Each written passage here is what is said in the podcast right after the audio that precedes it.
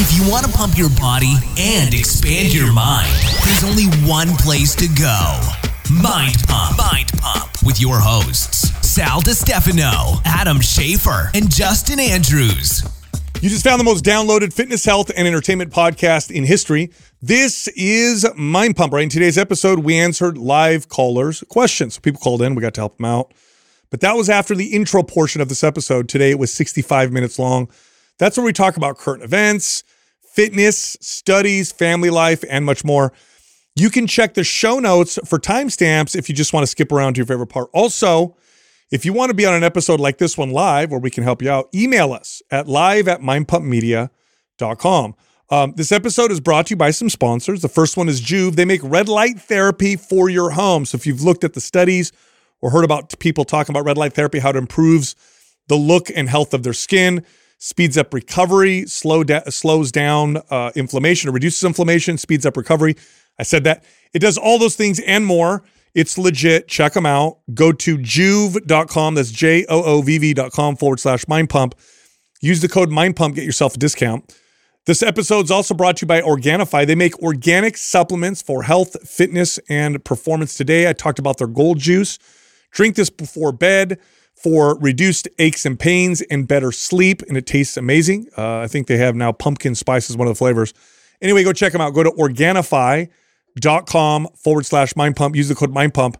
Get 20% off. Also, there's only two days left for the MAPS Performance Advanced launch sale. It's a brand new program. It is for athletically minded people who like to work out, have functional strength, fitness, rotational strength, power, speed, agility. It's a great program. It's not for the faint of heart. It is an advanced program. Two days left for the promotion. So here's what it is.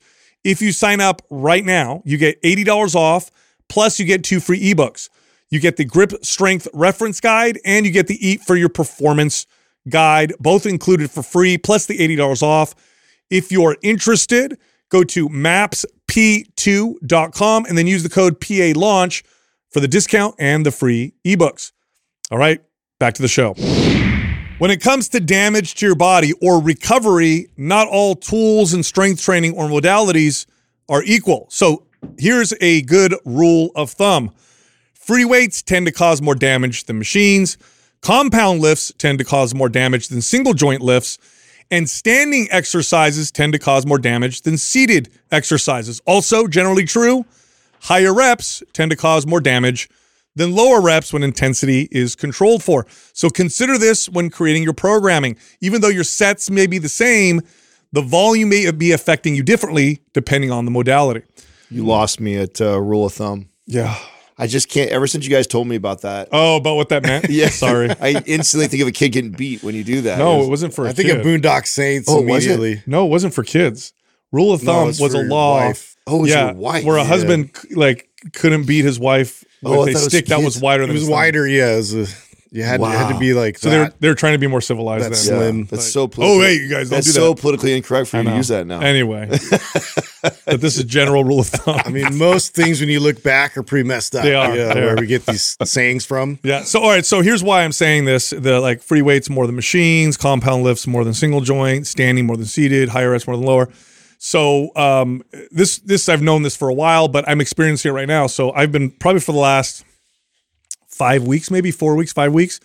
I've been training almost entirely on machines, which I almost never do. I almost hmm. never do it on a consistent What a basis. breeze, huh? Huh? I bet that's enjoyable. Nice and fun and easy. well, so- Machines. so hold on. So I, I'm doing this because I, I, I'm going to UFC Fit. They got that now. They have platforms. They have everything there, but they have all these machines that I've never used. And when I go to a new gym, typically what I'll do is I'll do a bunch of stuff that I don't normally do just for the fun and the novelty. But for the last, like I said, four or five weeks, I'm like, you know, I'm going to do just a pure. I haven't, I've never done that, or I haven't done that in, in God decades, where I just did machines mm-hmm. for a consistent basis. And what I'm noticing, by the way, there's pluses and minuses to this the you may think that the damage aspect, the fact that it because this is what I notice, I don't get a sore. Mm-hmm. If I do the same sets with comparable free weight exercises to machines, I get there's more damage on the body with the free weights versus machines, and we could talk about why, but it's just it's just true across the board. So I don't get a sore, which means I can do more volume. Um, but I'm also noticing, so I notice I get good pumps. I can see why bodybuilders like it. I could also see that I'm losing functional strength as a result of not training with free weights and blah, blah, blah. But really, the main takeaway is I do more volume when I train this way. It's not equivalent to when I'm using free weights. So this is important when you're creating your programming to consider this. For example, a standing shoulder press versus a seated shoulder press. You could do the same weight, same reps. Totally different animal. The standing one is gonna it's gonna take your body a little longer to recover from. So it's important to know this when you're creating your programming that they're all they're not all created equal. That you'll get affected differently. when I was training seven days a week, one of my like favorite uh, techniques that I would do is to uh, alternate the days of free weights and machines Oh, because I was training so many days, and one of the ways to modify intensity would, would easy would Yes. be that way, and it felt great doing that. So it's like a, I in for years before that, right? So when I was in my late teens, early twenties lifting, I was like all machine guy, never did free weights, and you know we've talked on the show many times of like things that like broke us through plateaus. I don't think I've ever shared that one, and that was a major plateau breaker for me was I used to love the hammer strength, the machines and cables, and mm-hmm. it was like I rarely ever did free weights mm-hmm. because they were hard, and I and I could do so much more weight on all the machines, and so I stuck to doing that stuff. Not to mention, it was easier to to get into form, technique was easier, all the above, but the my progress had stalled. And then simply going to like all the big compound lifts and doing free weights, like I saw this huge, Yeah. yeah, plateau buster. Like, so I think there's a lot of young men, especially because I see a lot of younger guys that tend to gravitate towards towards the hammer strength and the machines all the time because they can do a bunch of weight that are stuck at a plateau that if they would just move away from that and go into free weights Yeah, that machines- mentality is hard to break if that's how you've kind of been mm-hmm. introduced into lifting weights, and you. And I guess that's where we want to we want to get a hold of uh, these young guys ahead of time. So, uh, you know, introduce them to these compound lifts with barbell training because it is a hard uh, transition to go from uh, working out like that to now lifting, um, doing back squats, doing deadlifts, all these. It's a really hard uh, skill to to acquire, like going from that. I think the key is to reframe it like this is what I had to do is reframe it as like what gets me the best results. period. Right. Yes. And so, and as you get more experience, you start to realize, oh, the more difficult the exercise and novel it is, the the and the more I suck at it, the more results I get from Yes. it. And so, if you just approach the workouts like that, which is Oh man, the, if if I suck at it and it's hard, I'm gonna get the most return from it. Therefore, I should do It's it. also this too. It's also because I people typically will pose the question like this: What's better, you know, free weights or machines? Like, okay, I, if I have to pick, then I'll make a choice, but I don't have to. I have access to all of them. So yes, free weights will cause more damage. Therefore, we could say it sends a louder signal, more functional strength, that stuff. But machines allow for more volume to be used, which in, in volume also sends a muscle building signal. I can also use it and program it in when I need to, when I want to hit the muscles, but I don't want to cause as much damage to the body or much stress on the body. So the truth is, it's all how you use it. It's the mix. When you have a when you have ingredients, you can use more of this ingredient to create this this type of a flavor, or more of this to create the flavor. It really depends on how you feel, what you've been doing. It's all valuable. So you know, because what we tend to do in our space is we tend to do this like it's either this or that. Yeah. Why? Front squats or back squats? Which one? How about both? Like, what if I what if I practice both of them? Right? Leg press versus this. Like, if you have to make a choice, then I can answer it. But I don't have to, and a lot of people don't have to. Yeah. So there's value to all this stuff, and the value that I can see with machines is, and some people would say this is a negative, but I see it as a potential value. It doesn't cause a lot of damage, so I could go do a ton of volume and feel okay. I can't do the same amount of volume with free weights. It'll it'll now if I have limited time, now it makes sense, right? Stick Well, I weight. just think if you you know if you don't introduce uh, these harder lifts like early enough, it's it's like less likely. True. like, you because you can you can get away with doing machines for a long period of time, and no doubt, like Yeah. you're still doing something. But uh, to be able to have that contrast and be able to do kind of what Adam was talking about, like undulate that, so you can do uh, your compound lifts, then you do like other days in between, so it's uh, more volume driven and less impactful in the joints you know and it's funny because now i'm like i'll lean in on like the machines because it's like i've done uh, barbell training for so long it feels good as as a way to change it up Yeah. and uh, it feels a lot less damaging on the joints which i love but to have the baseline and the foundation first of those core lifts agreed. it- it's it's really important. No, it's a no. You know, it's funny. It's like uh, every other lesson that I've learned uh, lifting weights and nutrition is like uh, going from one extreme to the other extreme and then finding out it's somewhere in the middle, right? It's like I did nothing but machines for the longest time, then realized, oh, that's not, I'm not getting the results. As soon as I started to do free weights, then it became like all free weights. And then I started to plateau, no, uh, knee pain, tightness, stiffness, all these things that were bothering from lifting heavy in the same plane all the time. Oh, then I went the other, uh, other direction. It's like, learning to balance and modify intensity throughout the week also based off of not not only what you're doing with the lifts but also what's happening outside of the gym too. I think that's like, Yes. what makes Totally. the other piece to this is like okay well there's some truth to the the machines don't do as much damage to the as as free weights. And so it's like not only do i have to juggle okay the intensity that i was training at and how sore am i the next day therefore i should probably do machines. I also need to factor in too oh what was my rest like? What's my nutrition been like? And though so even there's times where i'll choose machines when I, I'm, nec- I'm not necessarily sore from doing free weights the day before or two days ago, but I also recognize that I've been sleeping poorly or what like that. It's like, you know what? Here's a way that I can modify intensity, even though I'm not super sore. And that's normally how I would use the machines is to pivot over that direction. But I'm also now factoring in other things like sleep and nutrition and stress. And it's like, oh, okay, well, I'm not feeling my best. This is not the day to go heavy on my compound. I think for sure your first few years of training, you should master the the barbell, you know, compound lifts. You should master them and get really good at them. But then after that, it gets kind of fun. And if you've been working out for 10 years, 15 years, or I've been working out for 30 years. I actually someone asked me the other day, how long have you been hmm. training? And I thought about it. It's all been over over 30 years I've been working out. It gets it's it's it's fun to do different things. It's a lot of fun. There's there, I have no limits, or why would I put limits on myself into in terms of what I'm doing? But for the first you know, three years of training, you should get good at those. You know, so I want to be clear: get good at those compound lifts. They have the It- most. it's so over. funny that I mean, I, I don't know. I'd, I'd argue at least five years you could get away with like never doing anything but the five lifts, probably. like the Yeah. five main lifts, just doing that for five years Yeah. consistently, more beneficial than that. and you would build such a solid foundation, Yep. solid foundation, and only doing that three days a week, three days a week, full body, Even like- two days a week. Yeah, Yeah. just just consistently doing that and and treating it as not as oh I'm my goal is to see how much weight I can necessarily put on the bar, but getting so uh, good at the movement, The technique. yeah, the technique of it and perfecting your form over those five years, and then like it just opens up every other pathway from there as far as like the, the the way the results will come in. Totally. All right, I got to bring this up because this was a huge topic of discussion over the weekend at my house. Right. So I never, almost never shop for myself, like clothing wise. I actually And- complimented this. Well, morning. so I've so for, I was like, you know what? I want to get it like a tracksuit. Like, let me get like a tracksuit. So I went on, went on Amazon, and I saw I have matching pants by the way at home. Mm. So I got it, and it came in. And I put it on, and Jessica relentlessly made fun of me. Like, like, like you're. Gonna, Oh, I like She's it. like, "Are you gonna wear that?" I'm like, "Yeah." She's like, "Oh my god, you look that, that's so stereotypical. You can't wear that. Whatever."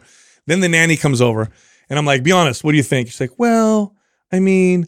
I don't know. So then I'm like, I'm gonna wear it to work, and then Jessica's like, Adam's gonna make fun of you on the podcast. oh, that's funny. As soon as I walk in, I complimented. he's it. like, "Great jacket." I love the jacket. So there, honey, yeah. you were wrong. It's got great. It's uh, retro vibes. To Yeah, it. see? yeah. That's All right, that's good. that's in I feel style all to really now. do that. Yeah, yeah. No, she made me it's- so self conscious. I No, didn't wear it no, I outside. like- I I, totally- brought it in my bag. I, feel, I feel like you're ready for a mimosa Yeah, look at watching it. Oh, tennis. you know what I'm saying, bro? You know, I, again, we we've talked about this recently, right? Like a lot of these styles are like coming back in. That's a style that I feel like it's coming back into styles, Okay. stuff like that. All So, right, all yeah. I feel a little better. I mean, you know me. I'd tell you right away if I didn't like But it. But then she I'm said quick- the wrong thing to give me too. shit. She's like, "You look, you look like one of those like stereotypical like Guidos." I'm like, "Now you're just convincing me." Yeah, that was the look Now I'm you're reinforcing it. exactly. Exactly. Done. That's I'm gonna put this on now because of it. She's like, "Where'd you buy that?" I'm on Amazon. She's like, "You didn't even get it at a department store." I'm like, "No, you can get everything on Amazon now." It actually looks like pretty good quality if you just buy. bad. Yeah, yeah. it's kinda warm. Yeah. Let's see what. Maybe, maybe I'll get a rash or something I want to see the full the full get up. So he's got the matching pants. Oh yeah, bro. The, the, even the goes down. bottom, you know, the, where the ankle is. It's got like these right here. Dude. Oh, All right. I actually have a Either bunch that or of she texted you. You're fucking me right now. a long no no no. I have I have some really cool uh, Jordan ones, but it, I bought them back when the style of like overly baggy was, which by the way, is starting to make its way back. Oh, so- yeah. So, maybe I can Yeah. bust them out.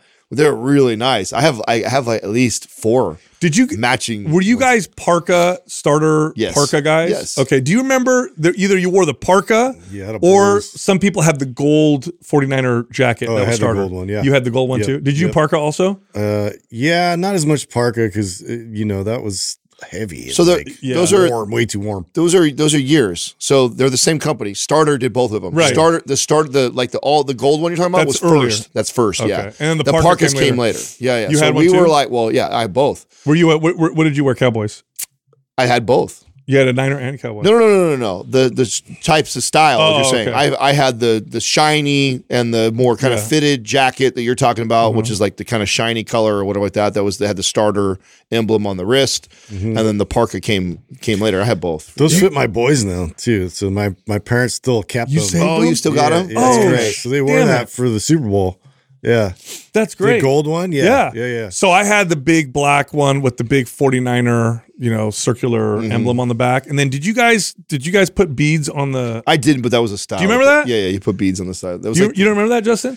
You would buy beads that were the color of the jacket. it was the same. It was during the same. you wear them on the strings. For It was the, it was Oh, it was the during the same era as when the girls used to make the wristbands out of those things. Yeah. So that's guys would rock. So that's all the one time- Or your chick would wear her your parka, and then when you get it back, she'd put Oh, the she'd beads have on done there. that. Oh, and she'd do it for you. Yeah. So I was in eighth grade when I did it, and it's the only time I ever shoplifted in my entire life. Was I I stole beads for oh, yeah, because I went with with a bunch of bad influences. I know. Yeah, nice toe beats for other things. Huh? what? whoa, whoa, whoa! God damn, you Justin. on with That just can't. You think you threw it? You know why you threw a jab at him earlier? He's been on fire today. I, I can't help it. I can't it's- help Hey, it. did you see I hacked Yeah. your day in the life? Did Yes, I post did. I was going to mention. Oh, I missed that. I didn't see that. I put. He fit- it's like a helicopter with like all like penis drawings. Oh, And I'm like, of I course. thought you really put No, that. posted that. Oh yeah, That's that's why I was like, ah, pieces of. What I This say? could, this could be something I would post. You would. I, I thought it was him. I thought it was him who posted that. I, I really thought it was a piece that he did. Yeah, I was jokes like- on you. I was like, oh, that's great. He has an I old piece it. he did. I really People did. believed it. I, really- was like, I I'm just believed gonna lean it. into I it. believed it. I hella believed it. I thought, I- oh, I was like, oh my god, he still has a Yeah, drawing. I, I would have done that. Justin's the best guy to best the, with. the, heli- the helicopter. He owns it. Yeah, the, helicopter. the helicopter. Helicopter. yes. How did I find I thought it was so real. I totally thought it was real. I don't know how I found that. Oh, online. that's too funny. No, that was funny. Yeah, I was like, ah, this has got to be Sal. I knew it wasn't you. So No, no, no. It wasn't. Yeah, he's notorious for that. I think I did it one time to him, and then ever since then, You did it to me, Yeah, I did to you a long time. Ago. I don't ago. remember what you did, but I think a- I did it with your uh your when you wear those little bikini shorts Oh, that you did a long time ago. Remember those?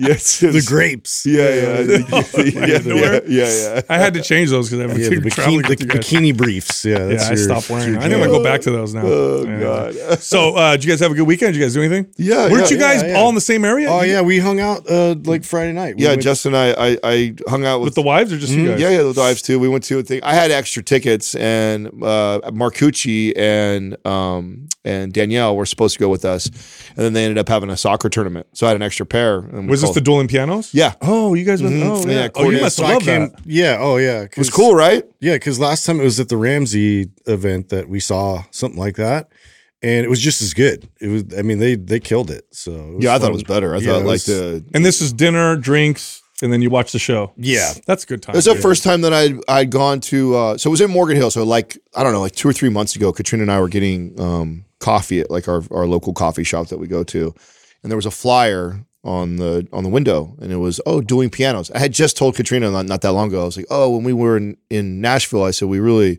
had a good time at the dueling pianos. I said you and I should go sometime. I'm like, and then we had seen that. And I'm like, let's just go. And we are like checking. We're like, okay, we're in town. I'm like, well, just buy buy like six tickets, and then we'll figure out later on, right?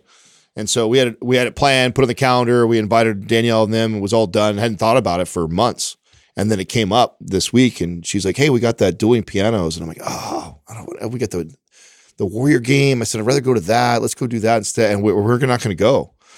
And I'm like, you know what? She, Katrina convinced me. She's like, you know, it's this is our town now, and we haven't been out that much here. Let's get to you know see if we like it, you know, so we know. All right, all right. And uh, man, super cool spot. And the food was good. Food was, It was great. swanky spot. Yeah, Yeah. it, the spot was so it's downtown Morgan Hill. I think it's called the Granada or something, something like Mm-hmm.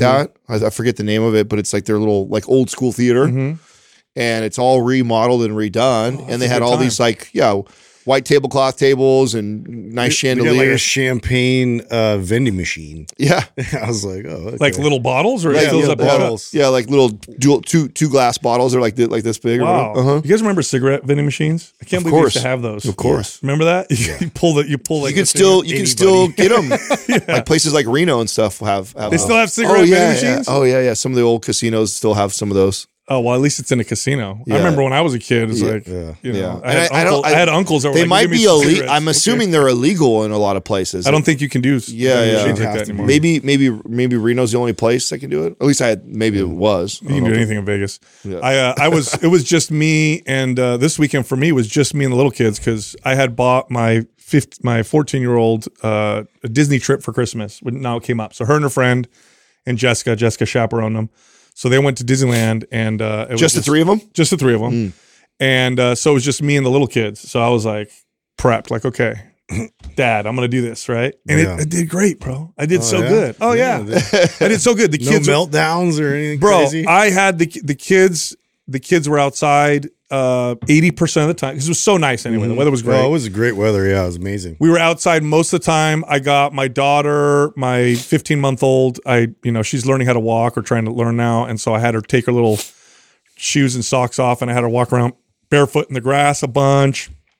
Took my son, uh, my three year old downtown, and we hung out in a park, looked at dogs, and we just had a we had a great time. Then Jessica comes back from the airport.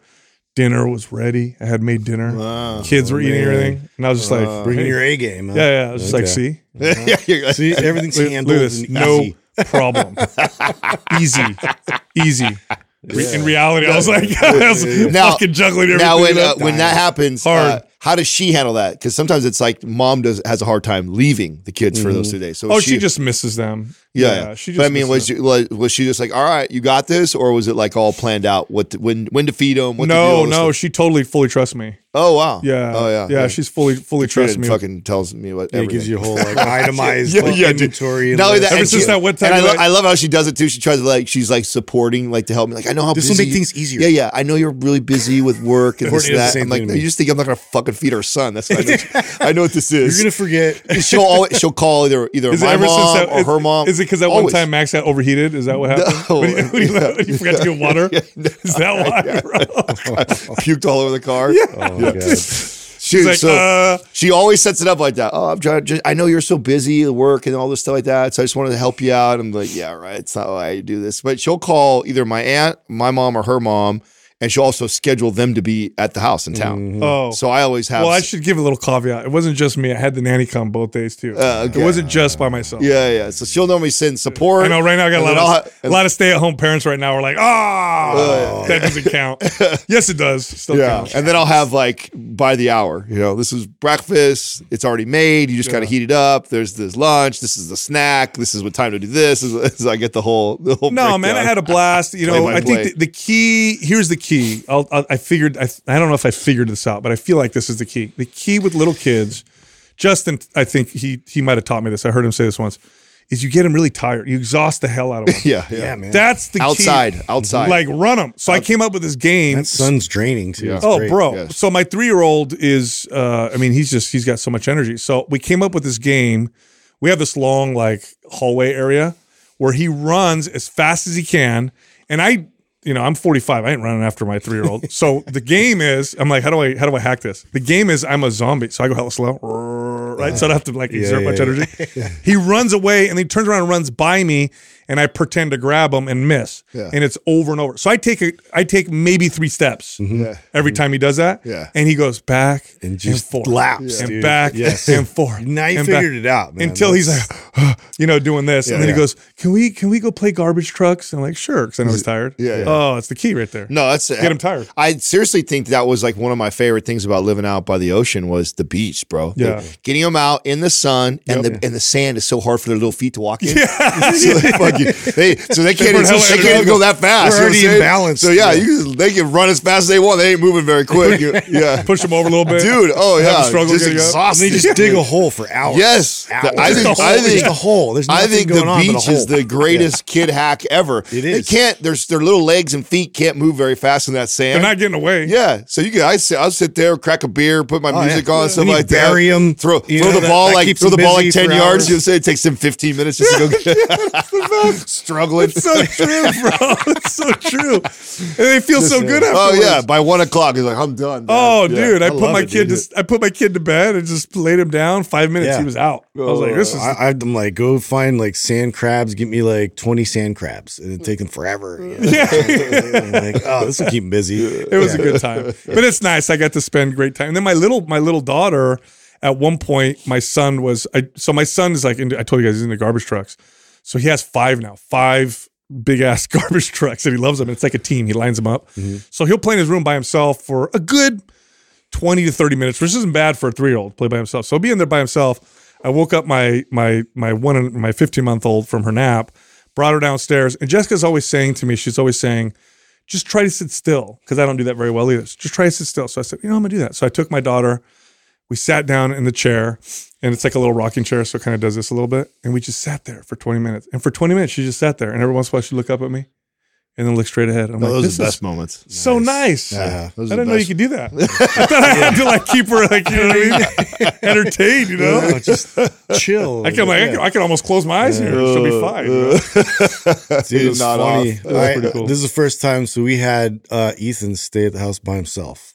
Oh yeah, I meant to Oh, ask you. wow. It was yeah. and- and How, for dude, how long? He's 13. I mean, he's almost 14. He's um he stayed just one night overnight, uh, all by himself at the Wow. house, and um, and it it's so funny because um, You mean you spent the night somewhere else? we were we were- went to sanctuary and um that this was like a makeup thing for uh, valentine's like we were like trying to do something for that so we just decided to go and normally like the kids like we can easily pawn them off on like one of their friends or somebody or my parents or whoever and and Ethan was just begging and pleading, like, I just want to stay at the house. Like all my friends are busy doing stuff. I just want to, you know, do my thing and uh, just hang out. And he's he's really creative with what he makes. Like he made himself like this crazy, like full on dinner. Like he he sauteed stuff. He's, Are you he's kidding me? cracking eggs. He's scrambling. he's he's like making. I don't know. That's so great. It's great. Like I, it's totally not me. You know, it's like 100 percent like Courtney, but he's like really into um experimenting in the kitchen and like making all these things. And so he's like taking pictures and showing us all these like extravagant meals he's making for himself and you know doing his thing. Uh of course the one snafu is like he he wakes up in the morning he had a, a tick uh because the dog's like uh, so the Weimaraner goes out, he always has ticks on him, and we're just constantly pulling them off. him. It's really bad. Like it's got worse since I've lived there, and we're trying to figure it out. Like how the hell can we get rid of these Is there? Uh. I think there is there like a. Did they exterminate that? What do you do? I think there's actually a, Why does he a, a, pill, a pill or a shampoo they could take that with, it, with it'll repel the ticks to where they don't want to get into. I yeah, think. there's there's some of that from yeah. We go to the vet and and they could take they could take medication where they don't like pick them up quite as Yeah. much. Um, but it's still happening, and um, he so he woke up. He had one that bit him right in the belly button, and so Oh, he's no. like freaking out. We're like, it's all right, just take you know tweezers, and so he got got it before the head buried itself in, and so he was he's Oh, yeah. fine. If you get it like right away, like yeah, yeah. have you ever you don't gotten have bit to by worry one? about yeah. Did you ever? times. Did you ever? Did you ever see? Did you get the bullseye on it? Uh, no, I never got that, thankfully, because that that's like one of those where you're like, you got to go get tested. So I know somebody. Uh, I'll just say that, but I'll, I know somebody who got bit by a tick, got the bullseye, and years later talked told me about it, and I said, you know that that means that you might have gotten Lyme or. Got tested, and they don't have Lyme, but they had it. Their body fought it off. Did you know that? Oh wow. Did you know you could get So you could- tested and they could see that? Oh, at one point it looks like your body fought it off. Oh wow. I didn't know that. No, I didn't know that either. I have. I, I there's someone close, not close to me, but someone who's related to me who has Lyme. I don't. Do you guys know anybody with Lyme? I mean, I've had cli- I clients that had it before, but Bro, the side of the, the symptoms. Oh are- yeah, like we'd Yeah, have to train. Like, Crazy. There'd be, there'd be times she'd Yeah, come it's in and then like m- m- all of a sudden, and she looked normal, and then mid session she just looked like super just fatigued, and like Like, needed to lay lethargic. down. Yeah. Yeah, I, just gotta, I gotta yeah. stop. So right I now. know somebody who I, I think I told you guys she it made her depressed, anxious, and then ravenous hunger. Yeah, yeah. Could like she never could get full. And they just like bombard them with antibiotics, and that's it, right? That's like the only She, protocol. nothing she did could would work on her, and but ravenous hunger to the point where she said she said Sal she goes, it's not like when you're starving. She's like it's like a hunger I've never Can't had before, and Can't I can't Un- fill my unquenchable. yeah. yeah, and I can't get full. Yeah, yeah. Oh, She described that to me That too. sucks. oh really? Yeah, yeah, yeah. That's weird. yeah, same thing. That's weird. It is weird, huh? Yeah. Hey, speaking of food, you guys see uh Japan's Uber Eats? I don't know what they're it's called, Uh-huh. but they they're going to be the first to introduce the Uber AI, A- Mm-hmm. AI robots to to bring it to you. Really? Pull it up. Go go uh Japan Uber Eats robots. So you See- order it, and then a robot brings you the food. Yeah, I mean, if I understood it correctly, that's what it is. They're already So doing that on campuses and stuff. That's I told you. at Well, the- that's where like I Yeah. think- yeah, but like yeah. drives up to I your think place? so. Yeah, I think that's how. I, yeah, I think it's all What the heck? yeah autonomous, right? So there's no no humans involved. and then you have to have a code or something probably to. I don't. uh, Yeah, I don't know the logistics of how the how the cu- customer buys or what that. I just saw the article. Oh, cool! And that, yeah, I've seen the I've seen these at the. Kind of looks like that little uh, Oh. that little car in Star Wars. You know what I'm talking about, Justin? Uh-huh. Yeah. Yeah, Wow. that, that looks like a like a um a cooler or something that's just got wheels. Here's my here's what I so I just foresee drones and vehicles like that getting hijacked like crazy by people. they will. Well, that's why it works in Japan. Nobody Yeah. would do that Their there. crime they're so low. yeah. Like you imagine that in San Francisco? Yeah. Oh, Good luck with that one. Yeah, come on. I mean, I bet in a lot of a lot of cities though it would work fine. Obviously not in San Francisco, Yeah, yeah, you yeah. know, where it's riddled. But I bet like small town places Hmm. where everybody knows everybody. Like you, you like. If I feel like you, Sure. You know what I'm saying? You're in a small. Like I grew up in a small town where if like if somebody was jacking the Uber Eats, we'd figure out who it was. Yeah. the, the Oh, town yeah. would figure it out. You know what I'm saying? There's uh the the the drone delivery thing's getting pretty close too. Oh yeah, I saw. I don't know if it's true or not because it was uh, it was a picture, but um, it was Amazon had a blimp, and then they were like sending off Yes, drones. yes. from the blimp. Yes. Okay.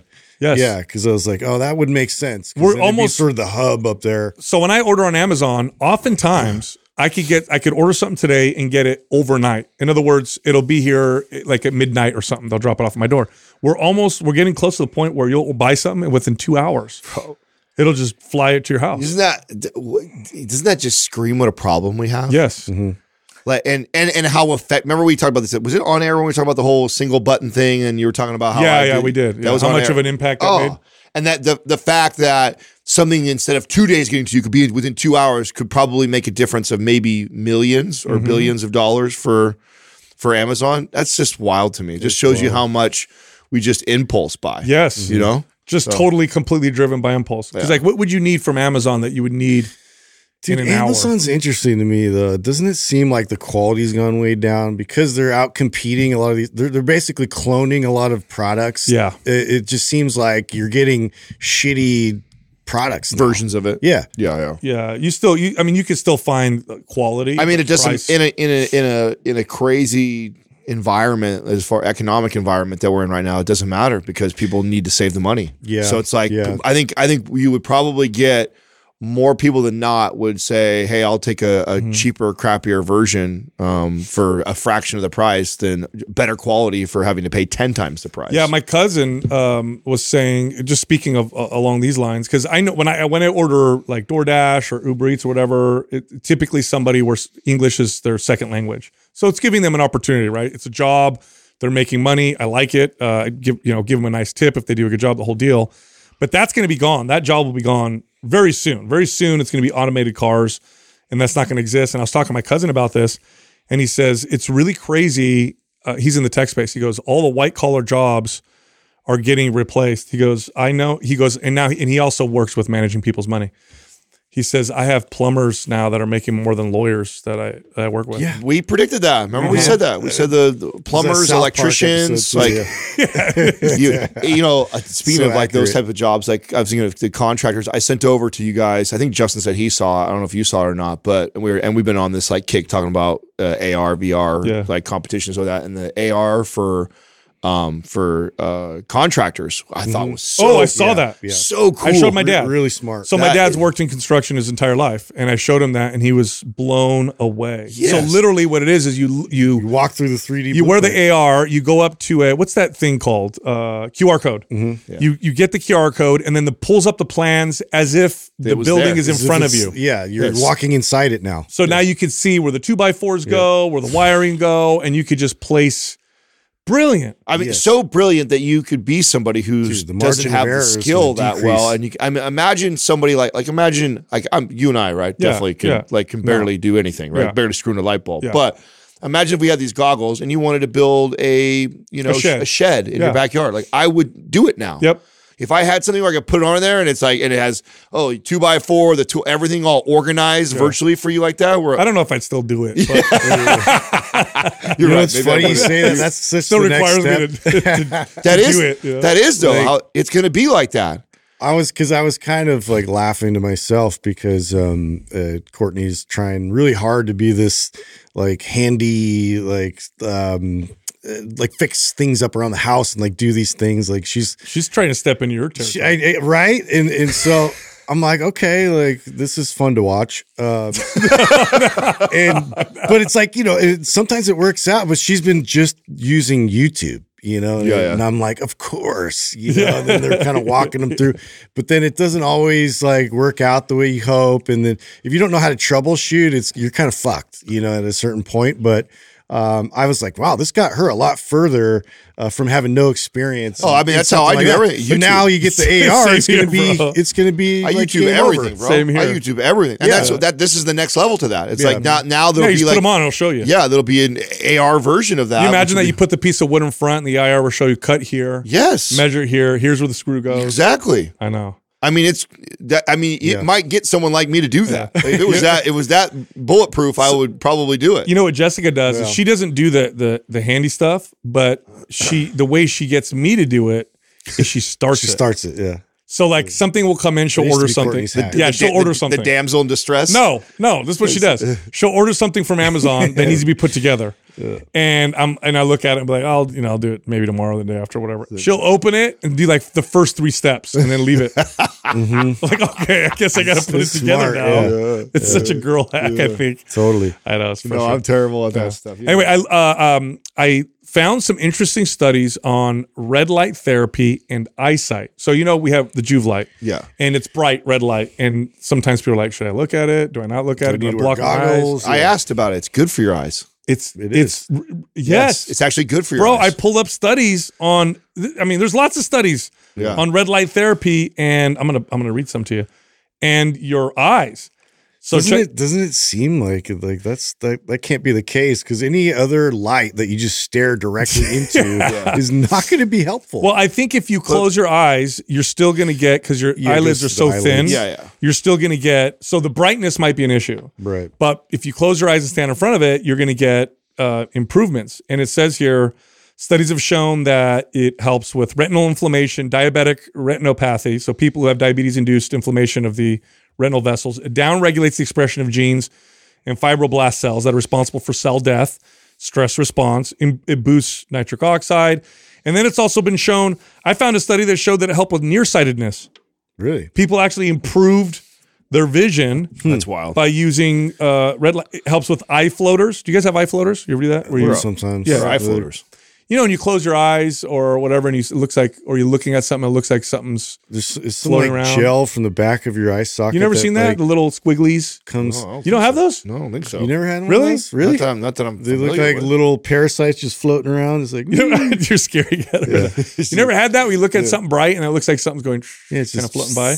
No. Anyway, Ethan has those recently. He hit his. Uh, I think he hit his head, and it. You know. Anyway, they checked him out. and He's okay, Oh. but yeah. Well, anyway, it's got a lot of uh, helps with lazy eye. I don't know that. Interesting. Uh, yeah, I mean it's wild. I mean, I, I mean it makes sense, right? If it boosts, Yeah, if it helps health. mitochondrial Which health, yeah, then the hub anywhere, of all cells. Cells Yeah. are in your. We're all made up of cells. Yeah. That's why it's like kind of obvious, right? It's like it's pretty much good for everything. yeah. So it's so I'm so I've noticed myself my eyesight's starting to slowly get a little oh, worse. yeah. Like if I look at my phone or something up close for too long and then I look up, it takes me a second to adjust. Or like my ability to switch from dark to bright takes a second to adjust. dude, reading anything for me that's like is uh, more than an arm length distance away. Really? I'm like, this is not good. So I'm all blurry. I'm pretty good typically with things that are far away because I got LASIK eye surgery like 20 years ago and it's it's still stuck. But now I'm noticing things up close. I used to be super good with things up close. Now I'm doing this thing when I'm I looking. might at like, be the dork that starts wearing glasses. Yeah, I'm too scared of lasers. They make glasses cool. eyes. I remember when I wanted to wear glasses Yeah. at one point. Gold glasses are cool. You now. still call people glasses dorks? You freaking nerd. Such a bully for, for like eyes. they're, they're, they're fa- bro. It's like fashionable to wear glasses, not even need them these days. Dude, people wear them all the time All the without even time. prescription all the time. They don't even need nothing. They're just Yeah, but I'm not like glass. a poser. You know what I mean? Yeah. Like, no, you need them. So Well, it's yeah, if you need them, it's, it's yeah, I do need them. hey, why don't you go old school and get a monocle?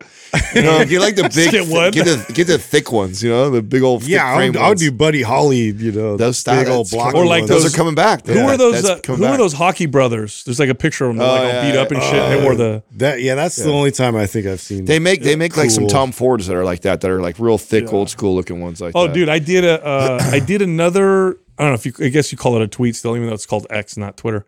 I did a, a tweet that uh, was very controversial again. I, I, I didn't realize. What'd you do this time? So you know Guns what I, and babies is a no no. We figured Huh? that one out. Guns and babies yeah, are a no like cleaning my gun with my son in my lap. That apparently triggered a bunch of people. Oh wow. Yeah. Okay.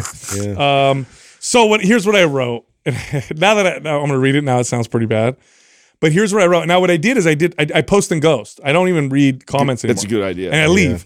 So I come back. It's, the only It's like move. crop dusting. It's the only move. It's exactly what it is, dude. It's like crop dusting. There you go. Yeah, fart, fart, and walk away. It's not for everybody. So what I came Some people enjoy it. I came weird. back.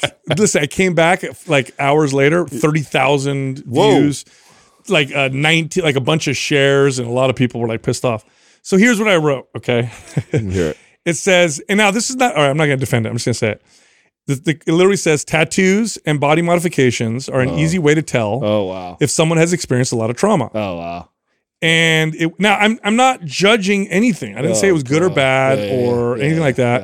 Of But, course. oh boy, course people get, get- of course really get- mad. of course you're gonna get And that. and I'm, I was referring to data. I had just read some study on uh, the reason why I posted it is I read this article on body modifications. By the way, there's a spectrum. So if you're like one tattoo versus like covered in them or you know whatever. By the way, also here's what I love: defensive people are so ridiculous. I trigger people. This is the comment they put. Yeah, but so is being obsessed about the gym. Like, yes, yes. That also It- it that also, also shows that you probably a some trauma. Yeah, yeah. oh yeah. Oh, so is steroids. Yeah, yeah. Body modifications. That that also encompasses people that do extreme things to their body, including taking performance enhancing drugs. That all qualifies. but it's a spectrum. It's definitely and, and the the data shows that the more you're on this side, mm. the more likely you probably had struggled with some trauma. are just for fun. Yeah. well, and the key to that, the, the, the most important A couple of people are like, "What about your co-host?" I'm like, "Ask them yourself. They'll tell you." Yeah. I haven't denied any of my trauma. Trauma, trauma city, trauma city over here in my ribs, Oh. dude. But yeah, people got really. It's a real about that. deal. Oh, I was like, and I, there- there- there's some cathartic about the pain too. That's all Yes. part of the process, right? It's like, yeah, you kind of are drawn to that. And it's, it- football, same thing. Heavy metal, like there's all of that is is some kind of angst that I. I mean, I'm not. I'm not demons I denying that there's probably some subconscious, deep-rooted, traumatic reasoning behind all of mine. But I, for me, it was like cool. Like Yeah, yeah. sleeve tattoos became a cool thing saying I didn't do it for as long as I did because I wasn't sure if I was going to be employed by somebody else. When I Yeah. when I made a lot of money, I had enough money that I could afford to have a tattoo artist come to my house every single day for an entire year in my house. It Is that what you did? Once- It was a big Stash- flex. It was like a flex for me. I don't know. if Somebody like- came to your house. Every day for oh. every Sunday, we had we watched we had I had them all day at my house, and if I wasn't getting tatted, one of my friends were getting tatted that's- for a whole year. And we, wa- we had football running. we weren't friends And then. we're- I would have been over. Yeah, that was yeah. the season. So for me, it was like this big flex. Well- this is what it was about. well, so the thing about this is because it, wasn't a judgment. I didn't say it's good or bad. Um, but here's the here's the thing about trauma, which is true. By the way, there's big trauma, little trauma. Everybody's had some, you know, one or the other or both or whatever. But the the truth is, trauma also lead, can lead to tremendous growth. Some of the most growth minded, wise people you'll ever find are people who experienced For sure. the most trauma. So it's not a judge. It wasn't a judgment. It didn't mean to be a judgment. I mean, I think I think it's funny for someone to get defensive about that they've been through a lot. I wear it as a badge of honor, dude. It's like, yeah. Yeah. I went through a bunch of shit. You know what I'm saying? Like, I don't. I think the idea to get uh, defensive about that is is is Yeah. interesting. To me that means that you And it's probably rebellious, you know. That Yeah. was definitely a part of my motivation. It was just like I just didn't get it, you know, that people had issues with it. Uh, you know, so there's that. But Yeah. But again, also under body modifications is the category of people who do extreme things to their bodies with that don't have nothing to do with tattoos, like working out like crazy, taking tons of supplements, being on steroid, like all the, you know, all the stuff that we see in our space also tied to trauma. Yeah, I once once Dashboard Confessional, I saw, you know, those guys come out, I was like, I'm done getting tattoos. Oh, yeah. ruined it for me. Why? Because, dude, they're just playing like this, like sappy, lame love pop songs oh. with like fully tatted neck Oh, tats and everything. And I was just like, It's come full circle up. now, right? Like now, well, like your kids, you guys, the, is it because you're you're getting close to that age where people probably. I wonder talk if it's about- not popular anymore. Yeah, I don't think it's popular to get tatted up anymore, right? It's, Yeah, it's it's- kind of once we did the whole face thing, it kind of that was like the full. They went too far. Yeah, and then now it's kind of going back the other way, where it's like a cool flex to not have tattoos. I think. Yeah. I don't know. yeah, know. all, all the mumble rappers ruined it, I guess. Maybe. You know, speaking of uh, uh, stuff like this and image and all that stuff, you made a comment the other day with our editors. They now put your thumbnail picture of you on a couple of our videos. on YouTube. Just to test it. We got to look and see what the performance looks Yeah, like. it's So Justin made a comment. What was his comment? Uh, You're like, oh, I see you never put my face on the thumbnail. But hey, you know, what's Well, his pictures always look like he's farting. That's why I'm saying. He always he's always got weird. not- yeah. No, you just need a pose for the camera for a while. Yeah. Again, one one of the uh the the drawbacks is sitting on this side apparently. Yeah, bad Like, lighting Yeah, I don't over and and guy. looking, I don't look this way. I'm well, looking this way. I'm looking at the one, the latest So- one with your Yeah, but face on camera- it, This is your camera, and it's right crushing. they don't want to like flip it, you This know. is your camera. No, that's you right there, bro. This is Hey, you. guy. Yeah, Yeah, yeah. see? yeah, I don't know. I guess um, whatever excuse they were throwing fa- out. now a- they're like, "Oh no, radio." let's let's put them out there." they know that Adam and I are insecure. You know what I mean? no, they know I don't care. So We got to they're you got to "Ah." split the time between Adam and Sal. No, I'm conv- hey, I'm convinced it has nothing to do with the looks and everything to do with like liked or hated. And since since these platforms are built on controversy, Sure. having one of our l- hated faces is freaking You a better controversial pull. Yes, yeah. you'll get you'll get the ones that Team support Adam, like oh, Team Sal. Sal. Oh, fuck Team Sal. Adam, Team. Sal. yeah. Everybody's like Justin. Yeah, Everybody yeah, likes yeah. Justin. Yeah. Coke, Pepsi. yeah, everyone's all neutral. Like I got to say, I'm, I'm over here like Dr. Pepper. And everybody's like, no, dude. Your pizza. Get out of here. Yeah, get out of here. I was going to ask you your opinion, Justin. Uh, you watched. I sent you that spiritual leader girl, Teal Swan, Yeah. Oh, and you watched leader. a documentary on Yeah, her. you want me to do a little investigation? Okay, so and- I've seen her clips on, uh, you know, on social media, and she sounds She's a huge following. she Like, sounds millions of people. brilliant on some of her stuff. Some of her stuff, I heard her talk about. She's like what. I from the little bit, and I want to hear your opinion because you actually did a deep dive. But it, from the outside looking in, she's like a smart, good-looking twin flames. oh, That's the vibe I got. She's good I got the sm- smart, good-looking twin flames. planes because those guys, I can't believe those guys had this. She's success in the they spiritualism she's kind of than they are, realm. though. That's why I said smart, good-looking. Oh, a right. smart, good-looking version of them. oh yeah, you're right. You got Yeah. Deepak Chopra. You got like a lot of these um, sort of uh, people that are they're speaking a lot of spiritualism. So like, there, there's kind of people that float on the fringe of like, I don't want to be part of an organized religion, but uh, I like they play all the religion. They do. Yeah, all, they like play the by all the universe- religion bu- uh, bu- um, playbook. You know. Right. And so what was interesting is because you even mentioned like her her past story of like trauma and everything was like kind of the compelling It's not just that Piece, right? It's, It's- not just that. So this is what blew me mind. So I've seen her clips and I've watched them and listened to them, and these are short clips. And a lot of what she said, I'm like, wow, that's incredibly insightful. That sounds very wise. Like that's Right. very interesting. And so then I saw, I don't remember where I saw this, but I saw the story on her in the was it the 80s? Um, it might have been the 80s or 90s. There was this like string. There was this hype and hysteria around satanic cults. yeah. She was. it was was literally a social contagion. Yes, she was one of the children who apparently talked to this therapist. That the therapist, there was this famous therapist that came out that said all these kids were ritualistically abused by satanic cults. She was one of them, and now she's the spiritual leader. Mm-hmm. Yeah, and she still talks about it, how she survived. Well, allegedly. Yes, yes, Uh, because there's no proof. right. And so this is where you kind of get into the oh well what what what did she say that's really like legitimately real and what's not real. it's it's tough to decipher and and so you start kind of like getting examples of that when people question her and well I'm glad so I, I did do some I guess I I, I picked up on on some of her content that was like the fringe stuff or the uh the readily accessible stuff that like does she sounds very articulate and, Mm-hmm. and, and has really good points that that she brings up to kind of help people find their authentic self. And you know it's all like real big like self-empowerment self-reflection like face your trauma kind of stuff right? Which is is a lot of uh that whole sphere. They all deal with that uh, but I mean, she doesn't have like a psychological background in any kind of like education. No, no formal education. no formal education. Um, I mean, obviously, there's a lot of trauma and abuse and things like she's gone up and like sort of self taught how to overcome these things and is trying to kind of convey that to But she's got like these desperate people followers. like really like entrenched followers, like very like because they all it, it becomes like it's it's it's a welcoming place of family, and so this is where this is where like the culty stuff like Community, self awareness, self improvement.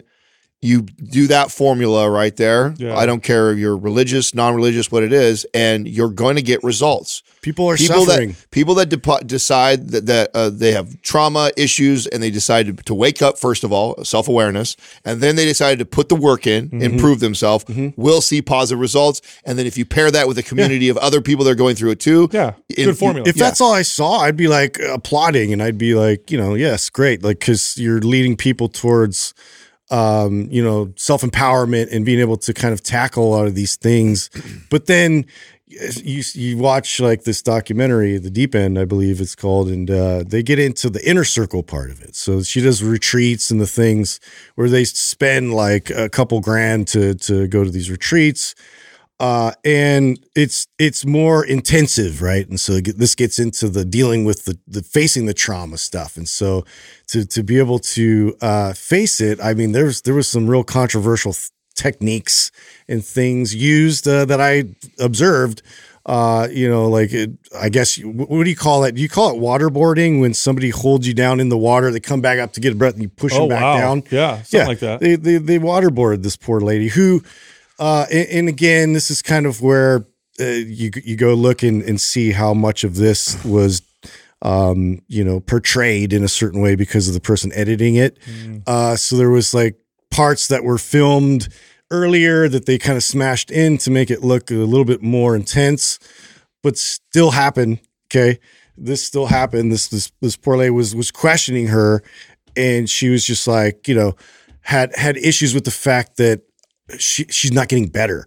These none of this is making her a better person. Like she's she's just getting further down the spiral of her depression and, and suicidal thoughts.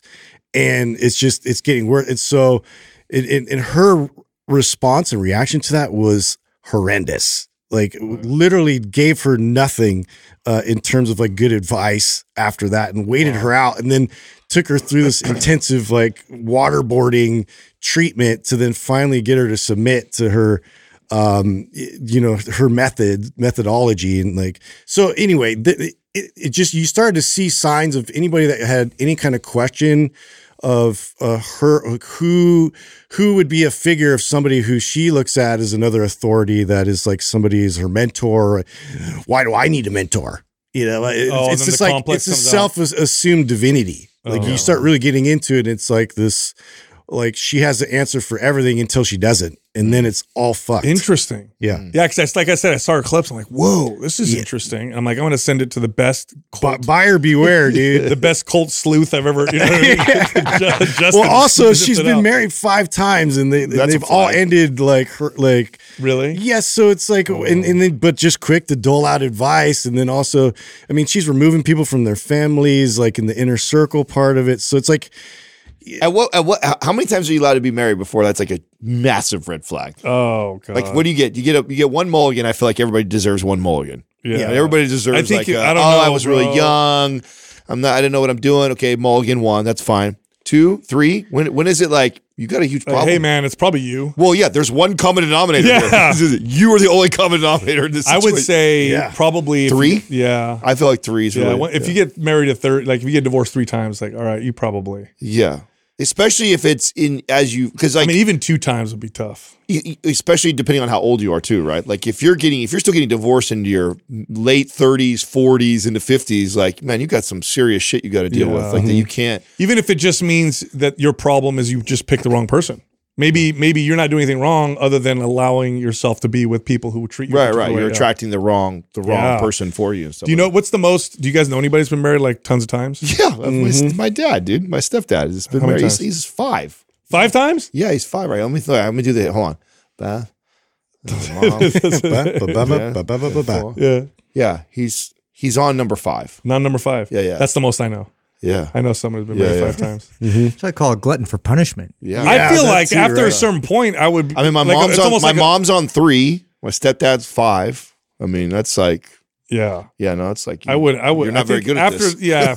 I told Jessica, I was like, if we don't work, like I'll never get married. Like, why would you keep? I would, that? yeah. I, I think I feel like that too. I feel like why, why at that point? You know what I'm mm-hmm. saying? Like, why would, why, why do that if you're already messing up that many times? I'd become a monk or something like that. You know what I mean? Yeah. Just know go in the about that. opposite direction. Yeah, I don't about that. Completely. I'm done. That's a little too far. Yeah. So anyway, like I, I, I, she's in the wellness space, like technically, and is like people are fanatically following her. I well, I saw. I'm our- sure I'm gonna get hate for even bringing this up. But Of course it's you just- will. It's just somebody like it's a reality. Who drank like- the Kool Aid already? Yeah, I definitely mad not right drink now. the Kool Aid. You have to be careful with this kind of stuff. But you know, you know, here's the thing though that I've noticed with a lot of these very popular people. I felt like this about. Um, I can't believe I forgot his name. Most Googled man ever. Oh, Andrew Tate. Okay, this is how I felt about Andrew Tate Yeah, as well. Same. Uh, is that that they can say a lot of things that are true. Yeah. So people get mad because they're like, "Oh, but this is true and this is true and they did this." Yeah, good we're thing." not discounting that. Yes, the most effective. and they're going to end up helping a lot of people. Because Yes, that. That's so why the most get- effective That's people. That's why they're so entrenched. That's right. In, in these situations, Yeah, yeah. are they have a lot of truth. That's one of the reasons why they get so popular. yeah, yeah. No, there's no doubt. they resonate. Yeah, you know. No, no, I agree. Yeah. Speaking of resonating, Justin, the uh, Semax Selank uh, peptide combo. Amazing, right? Wow. Wow. It's, it's my it's my jam. Wow. I've been on it for the last I don't know two months. so you did Semax. Yes. Okay. Selank is another one that is so Semax has uh, properties that are more um, wakefulness, so that, like wake you up. Selank has more anxiolytic effects, kind of anxiety reducing. Both nootropics. You combo. You can combo them or alternate days, but uh, it is. uh, I mean, Nasal also or Yeah. Nasal also. They're both nasal yeah, sprays. it's like a Selank is like a very calm, feel good. Uh, How could, you guys both got it, but I didn't get it, huh? yeah, well, you gotta yeah, talk we to your, requested it. You gotta You talk to people, gotta dude. Ah, yeah. ah, I see you guys. yeah, yeah, yeah, send me and the yours. dihexa. I mean, I don't know. It's like it's. I've been trying to find that right combo, especially like for cognitive boost, because and just you know memory recall. But this has been as close as I've got so far. Yeah, you. Is Oh, so that those those three, combos are the together, yeah. That's So, it. That's it. yeah, um, I, yeah. If you're if you're interested, go to mphormones.com uh, com and they'll they'll set you up and You know, see speaking of like. cognitive stuff, did you see that the the official uh, first Neuralink procedure has gone through and the and the person's already like pull up Doug the first did? yeah yeah it's already it's already gone through. So was this a uh, somebody who's paraplegic, or I remember they were going in that direction first. I thought uh, somebody who So, first Neuralink patient who had a chip implanted in their brain a few weeks ago made be a full lawnmower recovery and can now control computer mouse using only their thoughts. what? Yeah. this sounds like a movie. Yeah, You know what I mean? Like we're helping. dude, we're someone. straight cyborgs now. This, wasn't wasn't Lawnmower Man like that? Wasn't he like a dude that Ooh, went that's into the an computer one. and then he became evil and like tried to like God, Yeah, that's a horror one. movie, right? Yeah, yeah, that's an old one. yeah, trying to dude. remember. Wasn't that so? It sounds like a movie. That's like late 80s, early 90s. No. A, yes, yes. That's mm-hmm. 90s Yeah, at the at the latest. Yeah. Doug. Look up Lawnmower Man. Let's see what the, the plot is. I feel like he was a dude that Who was was, the main character? wasn't he paralyzed and then he Is that went Johnny Depp? Who's the main guy? Who's the main guy in Val in- Kilmer? Oh man, Oh, I don't remember. Was it Val Kilmer? I don't Come even remember. Lawnmower Man? Yeah. Never heard of it. Uh, Oh, really? Let's see. That was a good here. movie.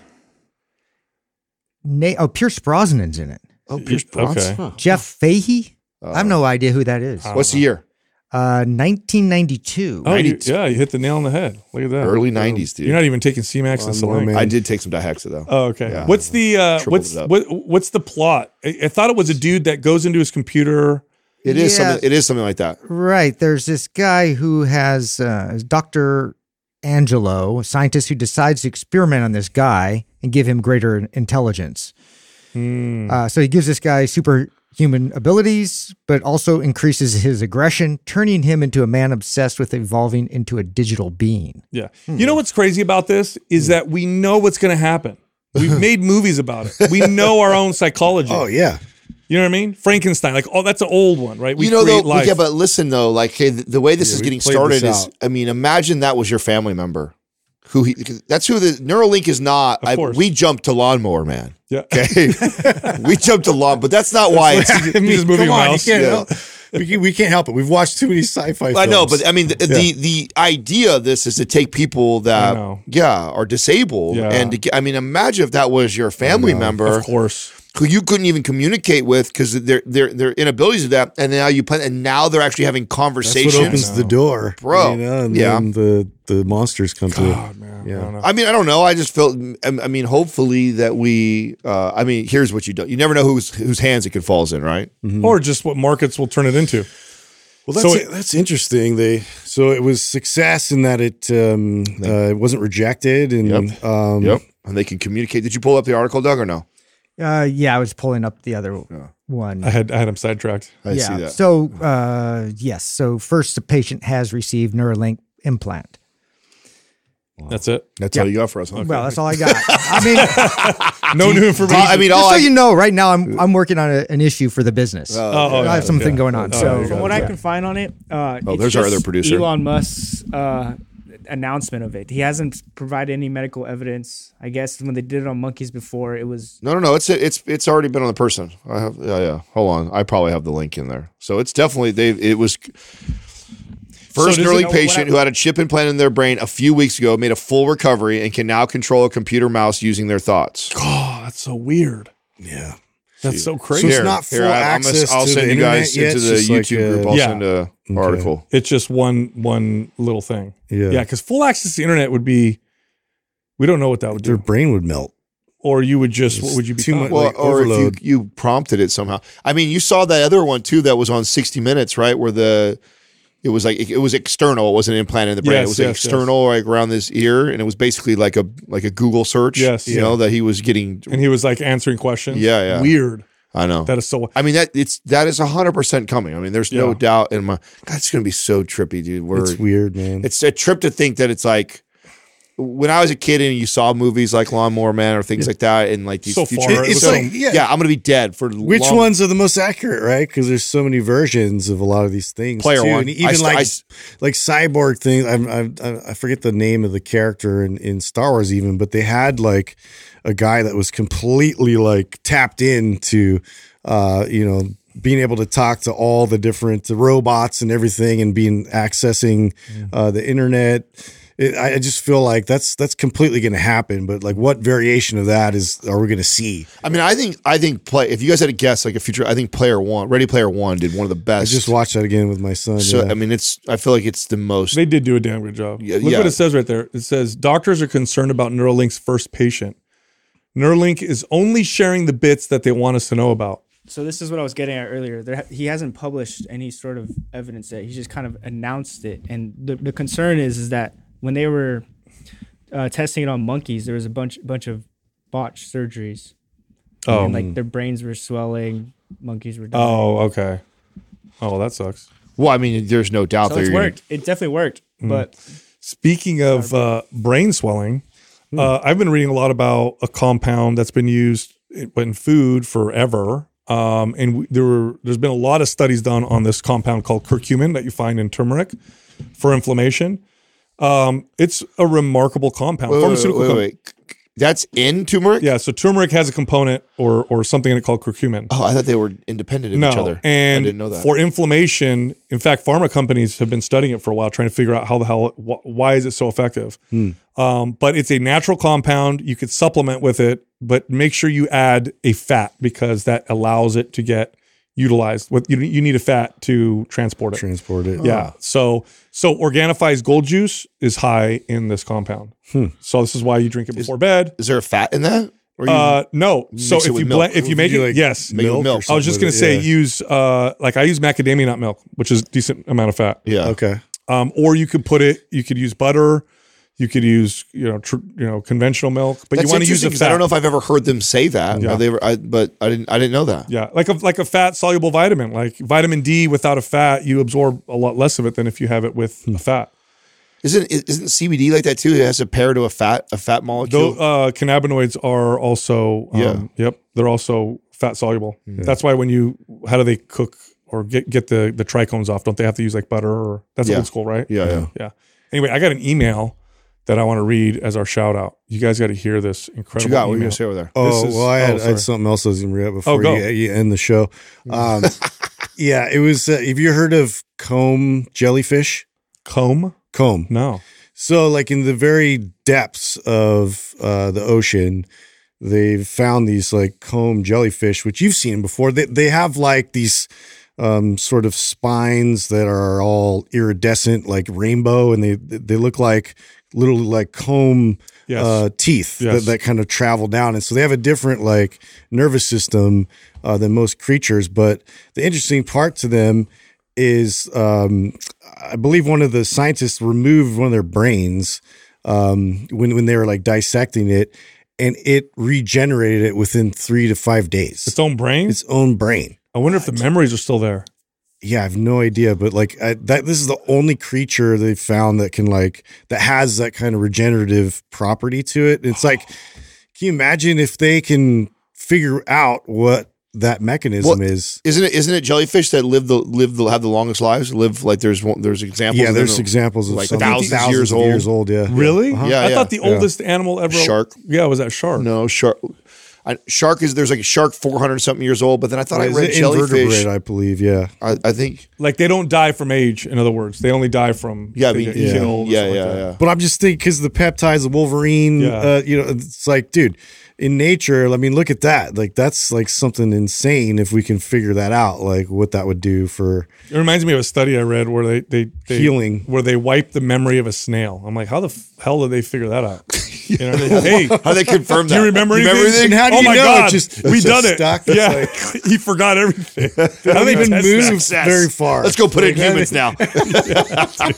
anyway, That's a dumb experiment. All right, I got to read this email because this is a very t- like incredibly humbling email from one of our listeners. Um, it's a woman, uh, and she wrote, um, "I'm amazed with the information you guys put out there and all the random entertaining conversations." She goes, "This is what you've done for me. I'm a single, 48 year old woman living in Australia. I lost my daughter six years ago. Very sad." And I moved to the States to give me a new start as I separated for, from her father. I was depressed, sick with a heart condition, and had no friends. I was in complete isolation except for my interaction at work and a cat. Uh, with grief, I gained over 30 pounds. Um, I started training to help myself to fight my demons, and it made me not take any uh, depression or anxiety medication. Um, in there, she writes how she went vegan, but then through listening through us, she started eating more eggs, and how we saved her. Essentially, saying she says she's I was she was depressed. Listening to us help her transition into feeling better, um, and basically um, how we helped her so much through this hard time. But I want to show you her before and after, and I'm gonna Doug, I'm gonna send this before and after these pictures to you so you could post them Send to the YouTuber. because can uh, uh, yeah, I'll, you know what? Let me do that. Let me just send it to they're you gonna want it. They're gonna want it anyway. So send it to Yeah, then you, we can look. you guys got to pull it. Check out your phones on this. I'm going to send her before, and then I'm going to send you her after. And I'm like unbelievably blown away by the transformation that this woman made through uh, through fitness. it. This is her before. You just That's sent her right? before. Okay. L- look at the after, which is about to come. I mean, she developed an incredible Whoa. looking Whoa. physique. Wow. No way! Look at that. Holy Wow! moly. Isn't that amazing? Wow! That's insane. Yeah. So, but anyway, uh, Wow, her name is aw- her, her name is her. Raj, Good and for I want to give her a shout out. We really appreciate you saying that to us, and you know, I'm glad we could help you. you know, get Wow! through some, That's some tough awesome. times. Very cool story, dude. Remember to drink Zbiotics before drinking alcohol. Drink responsibly. Look, Zbiotics is a probiotic drink made with genetically modified bacteria, so you won't find this anywhere else, that have been designed to break down acetaldehyde in the gut. What's that? That is one of the negative byproducts of alcohol. So you drink Zbiotics, drink alcohol, you wake up the next day feeling way better. Go check them out. Go to zbiotics.com. That's Z-B-I-O-T-I-C-S.com forward slash mind pump uh, 24. So again, it's zbiotics.com forward slash mind pump 24. And then use the code mind pump 24 for 15% off first time purchasers. All right, back to the show. Our first caller is Lauren from Maine. Hi, Hey, Lauren. How you doing? How can we help you? We're good. I'm good over here. Um, nice to see you all. I've never really watched it on the YouTube or wherever it is you do it. I just listen to you podcast every morning when I walk around my neighborhood for an hour Thank plus. you. So We're way less handsome than we Yeah, I was sound. gonna say, is Sal ugly as he sounds?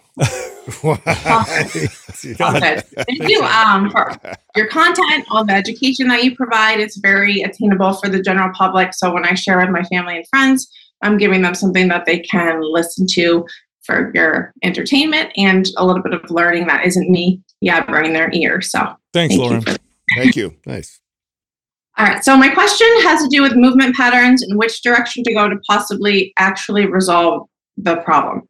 I know enough to stretch myself out, manually treat the symptoms uh, to resolve it for the moment, but that it appears again. I've thought about finding a good manual PT to assess me, actually watch me move and get their input. I have an osteopath who I've seen multiple times. It's usually a yearly visit who resolves it with uh, just a quick treatment, pelvic rotations, um, ribs are usually out slightly. Um, I've always thought is can I really do it on my own with symmetry or some of those non-flattering, smaller, um, you know, the exercises that are not always the big movements that we want to do and entertain ourselves with. Um, I've been working out since I was 15 in some capacity. I CrossFitted in my 20s for years. Um, I used to teach classes at my local Y. Prior to having kids, I would teach four, six times a week. Now I'm just walking in the mornings and I'm running your MAPS 15 and MAPS 15 advanced using the prime one to two times a week. I wish I was a little more consistent.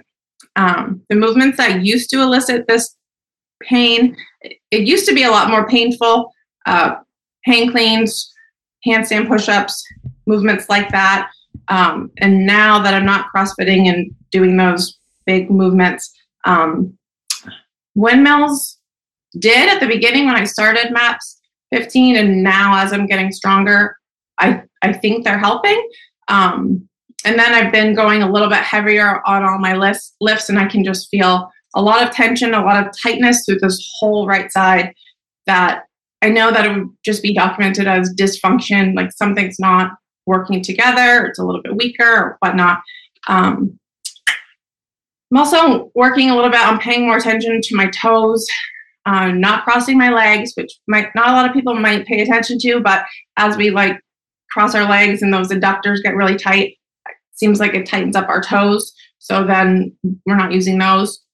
I'm trying to use my toes as fingers when I'm walking, use my toes when I'm lifting. I used to be one of those girls that would like squat and the toes would come up, and it's just really not a good habit because it's here now. So um, yeah.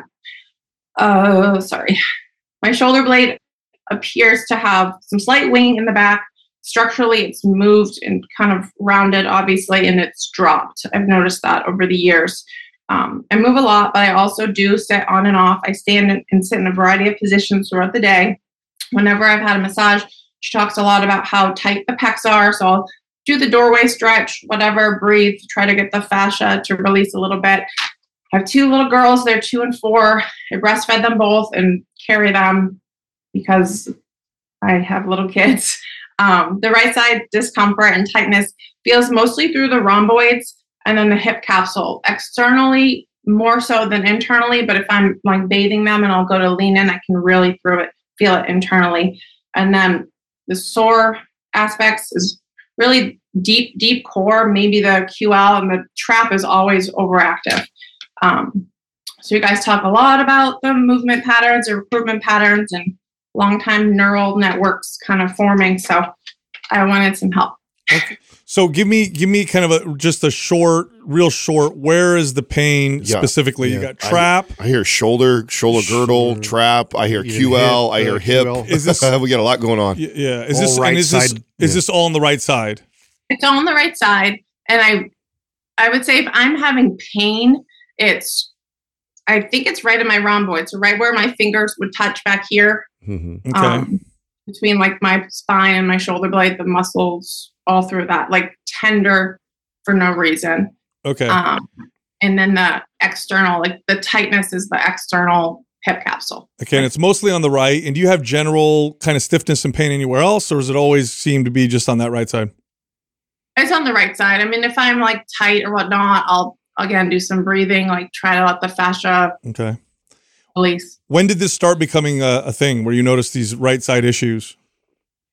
Um, I noticed them when I was crossfitting a lot. I I'm an OT, so the PTs would just help me Mhm. release like the ribs or the tightness, and I would again go on my merry way. But um, When did it start Yeah. becoming more chronic?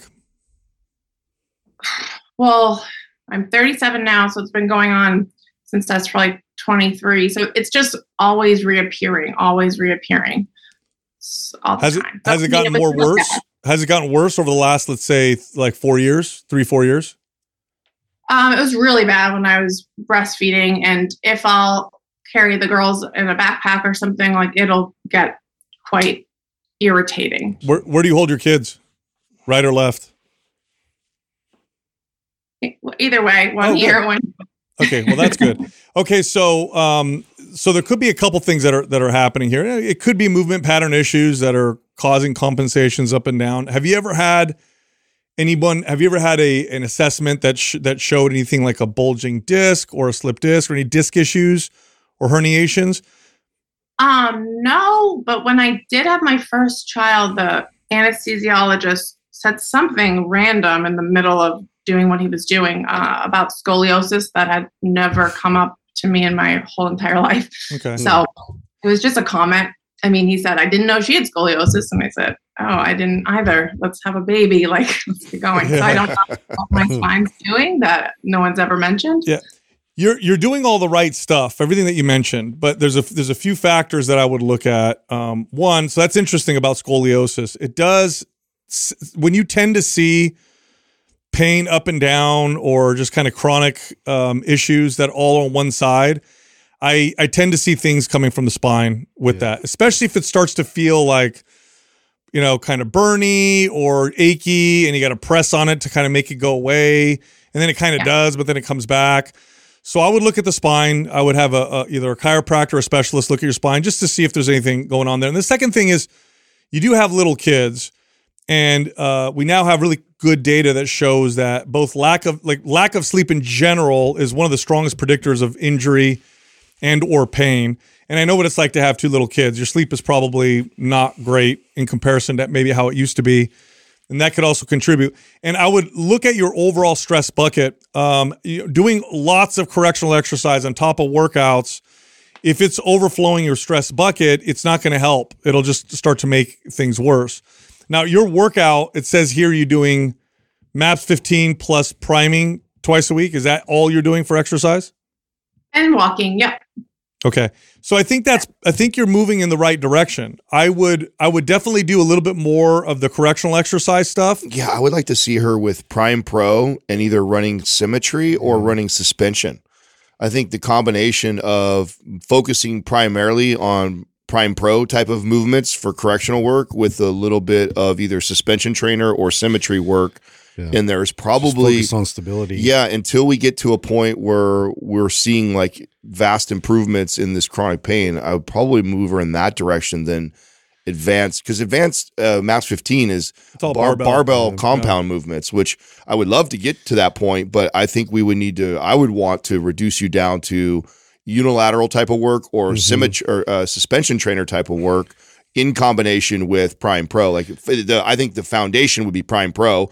Let's pick two or three of these uh, Prime Pro movements that are showing the greatest return as far as how you feel, and then I would complement it with some work with either the suspension trainer or unilateral. That's Totally. the direction I would go. Now, I, I agree with that. Also, you said that the windmill was actually starting to make a little bit of progress for you. Did you feel like, you know, a little bit more stability?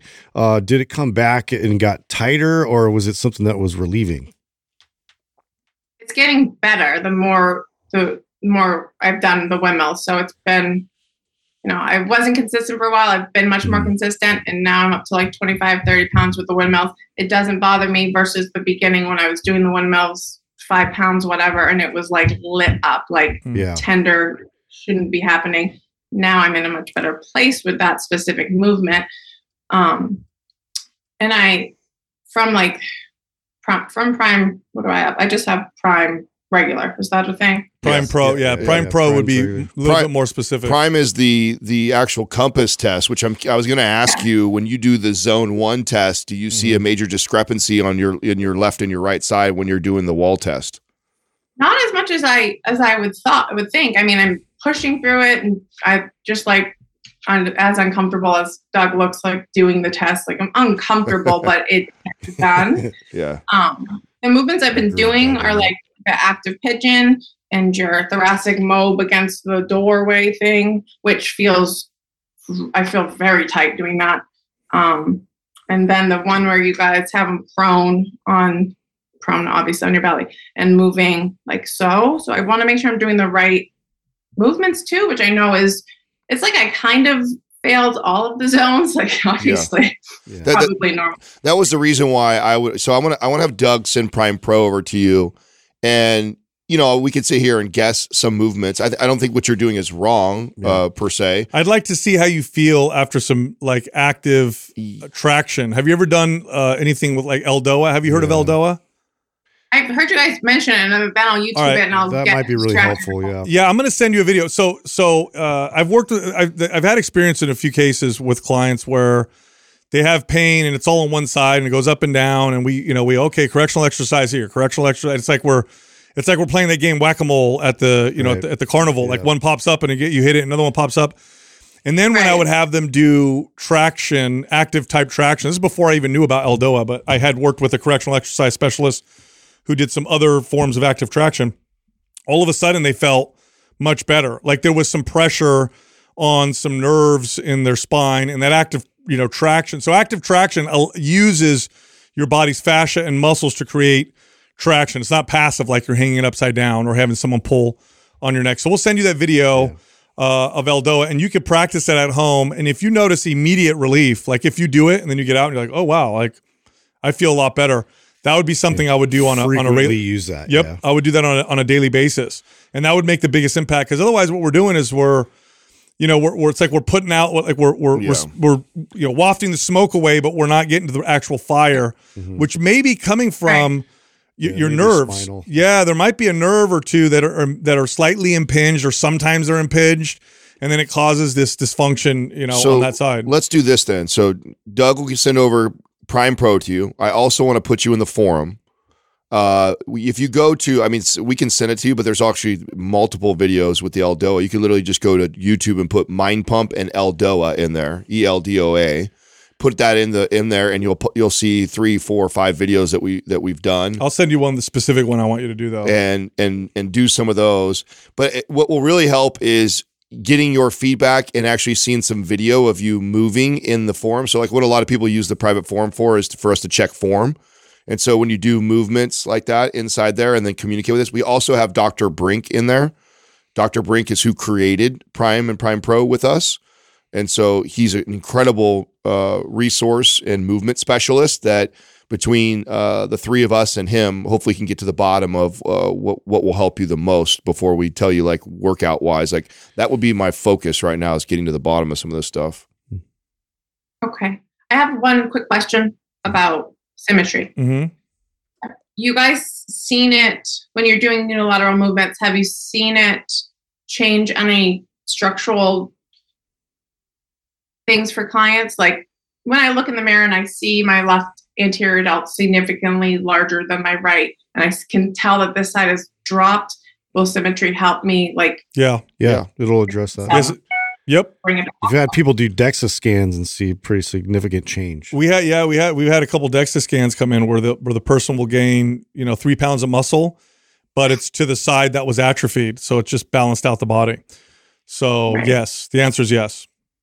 That was always my question of can this get back and Yeah. looking like Yeah, absolutely. No, we can we can get to that. I think to, to Sal's point, right though. Right now we're playing whack a mole, and let's get to the bottom of what's going Root on. out the pain and get you stable around there. and I. I definitely don't think Map 15 Advance is helping us where we're currently at. I think that's actually working against us right now um, because you probably do some of these priming movements and mobility stuff, and you feel a little bit better. Then you go back to this like barbell deadlift or squat or press. It's just a louder signal. Yeah, and then it just and then it fla- flares back up again, right? Because we're still not we're not moving correctly yet. So I, I think focusing on Prime Pro and getting in the forum, talking to Brink and the re- and seeing some movements, and then like trying to address maybe the Eldoa stuff and see mm-hmm. if that it gives you some relief. Then from there we can go on to like okay, let's do symmetry, and this is what we want you to focus on while you do that. Let's get to the bottom of this first. Now the root, root cause of this 20 year thing it needs Yeah. to be fixed. Yes. Well, hopefully we can help you, Lauren. yes. Mhm. Guys, thank you so much for your time. I really appreciate it. You got it. All right, we'll see you in the forum. in. Enjoy your day. Bye. Hey, but Yeah, I think the th- the thing that people need to understand is that you, you're. hate CrossFit. Yeah, I know. That's. Hey, by the way, I didn't know that was a verb. Crossfitting. Acro- you didn't know that? No, I don't know. You Oh, said yeah, you cross. yeah. I CrossFit. I, I I CrossFitted. I don't know that. Anyway. Yeah. Um, when you're when you're trying to teach your body a new movement pattern, it's literally think of the way you walk right now. Now imagine trying to change the way you walk and then do it to the point where now that's the new way you walk without thinking about it. That's what you're trying to do by by by changing movement patterns. It's not just while you're conscious. You have to get to the point where it becomes unconscious. That's why it can take a little while, and that's why it can't be heavy and hard. Like imagine trying to walk, uh, you know, as fast as you can with a weird pattern that you're not used to. Like it's not going to work. You want to go faster, you got to use your old pattern that you're used to. So you push the harder you push yourself in your workouts, the more weight you use, the less likely you are Yeah. to move in, in a with a new pattern. It's just not going to happen. Your body will revert to its old one because it's the one that it's learned. I mean, literally, CrossFit's like the absolutely worst thing that this a person like this could be doing, and it's been going on for how many years? Yeah. Fourteen years Yeah. or something like that. Yeah. yeah. Our next caller is Josiah from Hey, what's Arizona. up, Josiah? What's up, Josiah? Hey, not much. How are you guys? Good, Good, how are you? What's happening? Good, doing well. I'm uh I didn't think I would be nervous, but now I am seeing you guys. How can we help you, man? Um yeah, so first of all off I just want to say I'm really thankful for you guys and for everything that you put out. Um I thought I knew a lot about fitness. I've been working out since I was 18 and, and a friend of mine turned me on to you guys' podcasts about 4 years ago and I feel like my mind was blown by the stuff you guys were teaching like pretty much every day or every week. So just want to say thank you for everything that you guys man. do and just for how you change are changing the fitness industry and the world. Appreciate that, man. Thank, Thank you. Yeah, sweet man. Yeah, definitely. Um, but yeah, my question, I'll get right to. It's I think pretty simple for you guys probably to answer. But anyway, like I said, I've been working out since I was about 18. I just turned 32 in September. Um, so obviously I, I've heard and I know that part of um part of growing and progressing is in increasing volume volume. And in a past episode, I heard Sal say something. He mentioned something along the lines of phasing in and out of increased volume. And I never heard anybody talk about that. I've never seen any articles about that or anything. So my question was kind of around that. Like, what exactly does that look like? And is that how you increase volume as you, I guess, progress?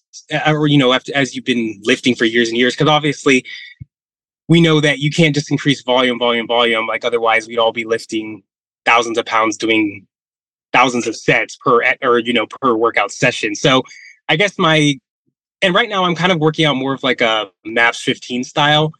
So I guess my question was kind of how do you increase volume in regards to what Sal had said about um, phasing in and out of it, and also how would you increase volume in a MAPS 15 style program?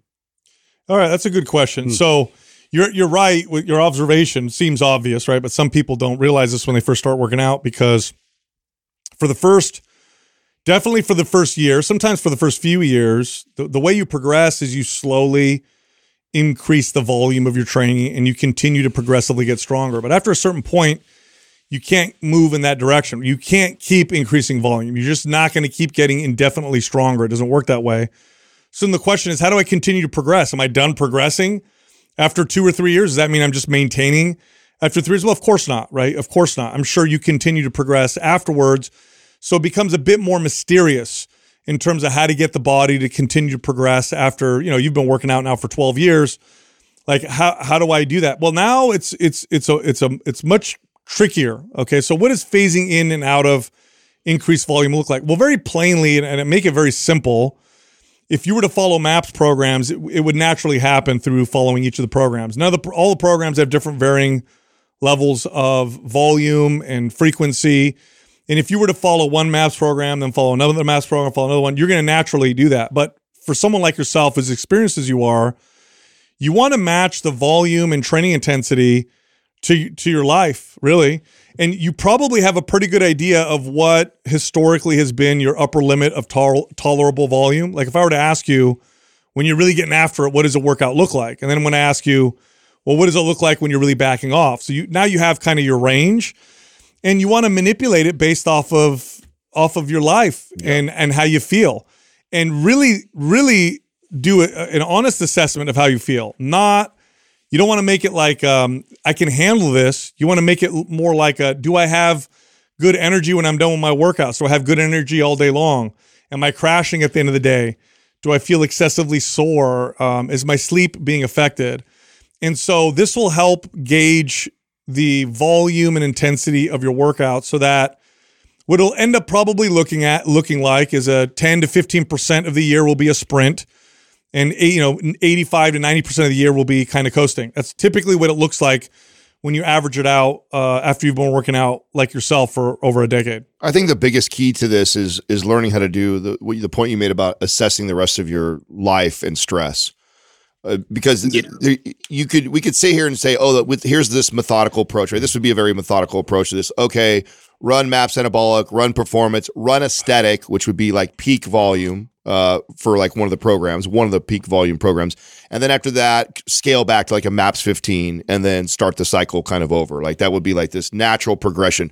But the reality of that is the likelihood that that perfect order of programming by the weeks matches your level of stress, sleep, work stuff, you know, eat nutrition Yeah. is very unlikely. And so the the better approach to that is, you know, uh, you know, slowly scale volume so long as all the other things in your life are doing well and then be aware of those moments in your life when work gets really rough or relationship stuff gets really rough or you're just not hitting your macros consistently. And it's like okay that's my sign to pull back on the volume because I'm I'm not feeding myself appropriately. I'm not sleeping appropriately. I'm not I'm not checking all those other boxes to put me in like the optimal place to really push and stretch my body. And so unfortunately it probably is not going to look like that perfect linear you know anabolic performance aesthetic and then scale back to 15 mm-hmm. unless you just get lucky it lays out that way.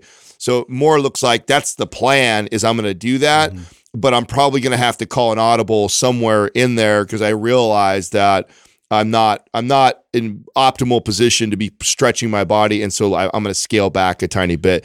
And it can look it doesn't i'm giving you the example of programs. It could look simply as like you're going through let's say you did it great through anabolic you progress great then you get into performance you're doing good and then all of a sudden like in phase three of performance, you know, just sleep is off, nutrition's off or something, and you look at the program and you go, okay, I'm gonna, I'm gonna, I'm gonna pull a set of every exercise off here, or instead of going at you know full intensity on on my exercises, I'm gonna, I'm gonna scale back and do you know 20 to 30 pounds less on every exercise i know i could do mm-hmm. more. Like that's an example of a, a way to modify that with your life and do this kind of undulating volume throughout the year. Yeah, I, I totally agree Yeah. with that protocol. I, I do think it's helpful to have that in mind in terms of like uh, that step ladder approach. uh, But there's going to be interruptions to that, and that's why we do also have these programs like Math Mass 15. If that's the case, like you know, we're gonna we're gonna interrupt it with a program like that. We're gonna interrupt it with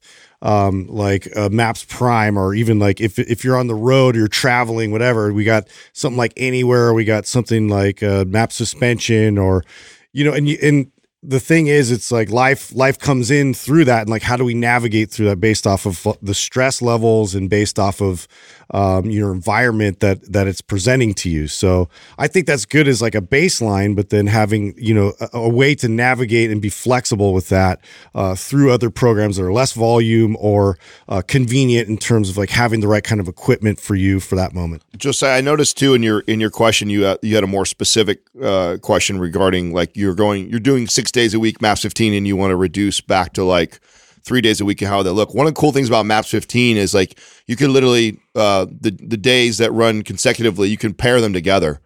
So you could literally go from a six day a week program, go to a three day a week program, and just put you know workout one, workout two together, workout three, workout four together, workout five, workout six together, and you can run it like that. And it's actually one of the lower volume programs, and so that's not going to run you like an hour and a half workout. You'll be able to still get it done within probably 50 minutes or so to get those done. And so that's a that's an easy way to scale back the days that you're in the gym to three days by so and I sometimes will do this like uh where I put two together, but then I do the the other ones half. Like so just and I, I do that based off of how I'm feeling and how I slept, how I ate and it's like, oh, you know what? I got extra time today. I've slept well. I've ate well. I'm gonna do the I'm gonna do workout one and workout two together today. And then maybe the next day, if I don't have that next day off, I might go, okay, I'm just gonna do the 15 minute workout. So you can play with it like that. Josiah, when's the last time you you stopped working out for more than a week? Um, for more than a week, like maybe It was like 1984. Yeah. he wasn't even born then. maybe like four or five months ago or something. Yeah. So for someone like you, you're a fitness fanatic. You love it. You're consistent.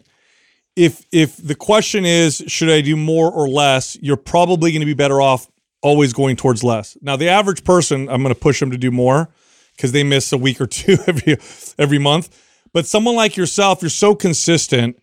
If the question, if you're asking yourself, like, okay, should I do 15 sets or should I do 12 sets or 10 sets? You're probably going to be more right more often, or you're going to be right more often, I should say, doing less than doing more. That'll that'll get you better results uh, than the than the more option, You've and that already- seems to be true with with just fitness fanatics in general. Yeah. You've already built the foundation. So yeah, that, that would make a lot more sense.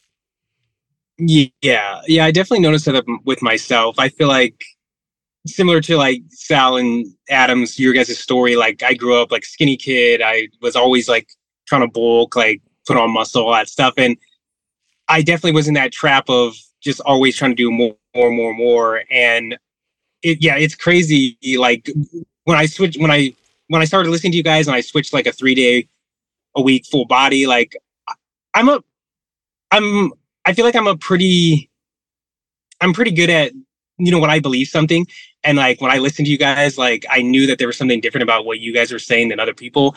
So like it wasn't hard to convince me to do 3 days although it did you know just the feel of it was weird, but I immediately noticed that like I was making progress and not losing anything by not going to the gym more and even scaling down to less doing like something around like 15 to 20 minutes a day like I still feel great and Yep. you know even yeah not make not losing any progress which is just like it's crazy It's Um, it, it is crazy. yeah, I- it's, it's definitely mind blowing when you you're you know you you believe that you have to keep doing more, but to be continually Yeah. and I get proven I get proven you know with that that that that lesson keeps getting taught to me even now. So um you know that's why when I ask myself I'll try and go towards less versus more, but it's taken me it's taken me almost thirty years to figure that out. But it's true for fitness fanatics. It's, it's it's definitely true. yeah for sure so just i guess to kind of piggyback on that question going in the opposite direction if i if i'm going to continue in because right now i'm doing i'm in performance but i'm doing it in a maps 15 style um because that's kind of really all the time i have in the morning before i go to work but how would you how would you increase volume in that case Uh, it was so, or is that so I guess is that um Is it- necessary I or, or gonna a good idea? Yeah. I was gonna say, is that it? necessary. I would ask myself, is it necessary? Right? Because you, you don't forget, it's sets times weights times reps. So it, you, So if you're already stronger or doing a couple more reps, you've increased the volume. right. So if you're, if, Okay. yeah. So Yeah. it- like it doesn't always have. I think most people think volume and they think uh, amount of Sets. sets that you're going to do in the workout. Right. If you're adding weight to the bar, There's Yeah, more that- volume. yeah, that's more Exactly, volume. that adds you up. know. So I mean, yeah, that's true. Yeah, so if you're if you're seeing that, you don't necessarily always got to be at. You know, uh, when I was always tracking volume, like this was during my competing days, I was always looking more for not going backwards. Right, a lot of times I'd keep my volume about the same. Right, I would keep it relatively the same, and as long as I didn't see myself going the other direction, because what I found was when you pulled back at a month. People tend to kind of do that ebb, naturally ebb and flow, anyways. And so, if I was trying to make Hmm. progress and see my body physique, my physique progress, it was always just don't go backslide and then slowly just increase. And as long as I was like heading in that direction, I saw this this progress. And if you're getting stronger in maps performance and you see yourself adding a little bit of, even if it's a little bit of weight to the bar, you're adding volume. That's So you're progressing in the right direction. You add five pounds, you do one more rep. That's more volume. It's already there. Yeah, that's true. Okay, yeah. I guess in my head, I'm thinking of well, when I ask you guys, and I'm thinking of volume, I'm thinking of just sets. Like how, That's like right. how do I increase sets? Right, but right. You, yeah, you guys are right. So Yeah. Sometimes, cool. sometimes people add sets, and because they've jumped too much volume, the weight goes down. They end up with the same volume they did before. Yeah. hmm Hmm. yeah, good point. Yep. And just keep in mind what what Sal said. I mean, he- he asked you the right question by like you how often you take it in, in recognizing quickly that you're kind of a fitness fanatic. You're you're always going to probably do better by doing a, a little less. And I, and I love to, con, to to repeat that study that we shared. I don't know a year or two ago, where the two groups that went for like 18 weeks, and one group took a week off every three weeks. And they saw the same progress as the group that didn't take any days off all the way or any weeks off during that entire 18 weeks. So imagine that every month you could literally afford a week off of training and still progress as much as the guy who In other words, you're more likely to get away with doing less than you are to do it with doing more. Yes. Doing more is more dangerous in terms of progress, in terms of hurting your progress when it comes to strength training than doing less is. That's a fact across the board. And it's it's a hard one for people to understand, but it's, true. and that that that reigns even more true for someone like you. Totally. You know, that's why that asking that question was so important first was like, okay, which who is he? Is he the type of guy who can can't stay consistent for longer than a week or two? Well, we're not going to give him that advice. But if he's the type of guy who's like has to think, when was the last time I took even a week off? Okay, you're the type of guy that probably needs to go that direction. Yeah. Okay. Yeah, totally makes sense. All right, brother. Thank you guys. All You got it, man. Thank you so much Yeah. for the kind words. Yeah, no problem. I um, yeah, it, it, between you guys' podcast and another one I listened to, you guys might know Ken Coleman from like the Dave Ramsey Yeah, yeah. Oh, um Yeah, yeah. kind of team. I I you guys are between you and his. I made the decision to finally pursue being a trainer, and you know, I I yeah, I've loved fitness for so long, but there are a lot of I think kind of insecurity reasons that I didn't pursue it when I was younger, but I'm finally going for it now and um, this is just my day job right here, but I'm I'm working on growing a coaching business. So I'm gonna be getting you guys' course Oh yeah. pretty soon here and stuff. Awesome. Excellent, dude. Awesome. Yeah, I love that. Love to hear it, man. Cool. Well, Yeah. when you do, I can't wait to see you in that forum with the coaches. Yeah, definitely. For All right. sure. I know. I I was talking with you, Adam, a little bit through DMs, and you told me that the price was gonna go up and stuff. And I was like, you know, I was a little bit bummed about that, but honestly, I love you guys' content so much, and you guys have done so much for just the fitness space. I feel like I'll pay like whatever price it is, honestly. Like, I, I don't even care. I appreciate Oh, that. yeah. I appreciate nice. that, Josiah. Thank you, man. Yeah, no problem. Can I just tell you guys one last Yeah. poem I have about your show? Yeah. yeah. um yeah i i i every time you guys tease doug about his age i just i just want to cry so, so you adam like doug i'm so sorry. I feel for you man. We That's only all right. it makes me cringe inside Uh, we only do that because he looks so damn good. that's for right. Yeah, that's the, re- that's the re- that's uh that's because he's at a the point youngest now looking one out of all of us. where yeah. if you just meet the four of us and you've never met us before, everybody thinks Doug's the youngest, which Yeah. is that hurts that hurts my soul. yeah. Yeah. So, So- we got to get him back somehow. Yeah, yeah. That's, that's our Yeah, yeah. insecurity. all right well I, I i guess it's founded then Yeah, you got it, man. All right, Josiah. Thank you. You have a good day today, brother. yeah thank you guys so much All right. Good. Bye. Yeah, that's a, that's an important point to make with uh, with strength training. You have more room for less in terms of you know whether or not it's going to affect your progress negatively than you do with more. Oftentimes, if you're consistent with your workouts, you know missing some or going less is probably better for you than constantly trying to push more. It- we really you really tend to fall in uh one end of the spectrum or the other. There's very few people that have this this I mean This beautiful balance. Yeah, the beautiful, No, the beautiful does. balance, and to your point, like I mean, thirty years and you're still learning that Yeah. lesson. You're still teetering on one side more than the right. other, Yeah. right? So most people are like that. They either are the the people, the clients who you can't get them to fucking put thirty days together straight, Yeah. You know, and so They that have to learn that. That's so we're not going to give them that advice because I know there's also fitness professionals that hear like, oh my god, I can't believe they're always telling people to do less. So it's like, no, we're not. It's pay attention to who we're telling that Yeah. to. Exactly. You we, we assess what type of person they are, and if they are like one of us fitness fanatics where they have to think like when was the last time I mm. actually took a week Those off? are the two biggest hurdles. The first one is overcoming the fact that you you can't be consistent and you can't like push yourself to that degree. Right. And once you establish that, you uh, build this this base and this foundation that you can work off of. Now that that mindset, you're carrying that mindset to a degree where it it, it becomes detrimental. So then you have to learn the other lesson, uh, which is to reduce and do the right uh, amount for for you to progress. 100%. Our next caller is Gabe from New York. Hey, Gabe, how can we help you? Hey guys, pretty surreal to be on here. I uh, had a little hard time with the Zoom, but uh, let me just get right to my question here. So, like I put my question on the email, I've noticed that being at such a weight of uh, 205 at my height, being five foot nine, sometimes my mid back will get tight and then lower starts to hurt doing certain movements. My occasional runs are a problem now too, as my shin splints seem to take the brunt of it and occasional knee pain. I also have a major problem squatting anything above 135, and in the past, I have uh, done 405. And then after that squat, I'm very tight and in pain for the next couple of days. Uh, doing any sort of unilateral movements, though, like lunges and or Bulgarians, have no effect on my uh, problem here. And in fact, I can actually load a lot of weight on those movements, surprisingly. Um, so basically, my question is do I try to adapt to this weight or do I need to drop down and figure something else out? Yeah, you you added something else in there that I think is is good for the context of what you're asking. Is like I'm 5'9", 205. I grew up a skinny kid and started lifting at 120. So you've went from 120 pounds to 205 pounds on a 5'9 frame and, and asking is that just a lot of weight for your frame and does is it, can you get to a point where it's just too much weight for a frame i want to address that yes i mean and i battle with this like an exact same story was a skinny kid trying to put weight on and then i finally broke the 200 pounds which was such a big deal it took me to almost 30 years now i can go all the way up i'm 230 right now and when i get to that point I can tell that my my body is way more. com- Sal and I talk about this all the time. Like we, I have a weight I know where I'm the most comfortable. Now I've been more jacked looking at two two thirty for sure,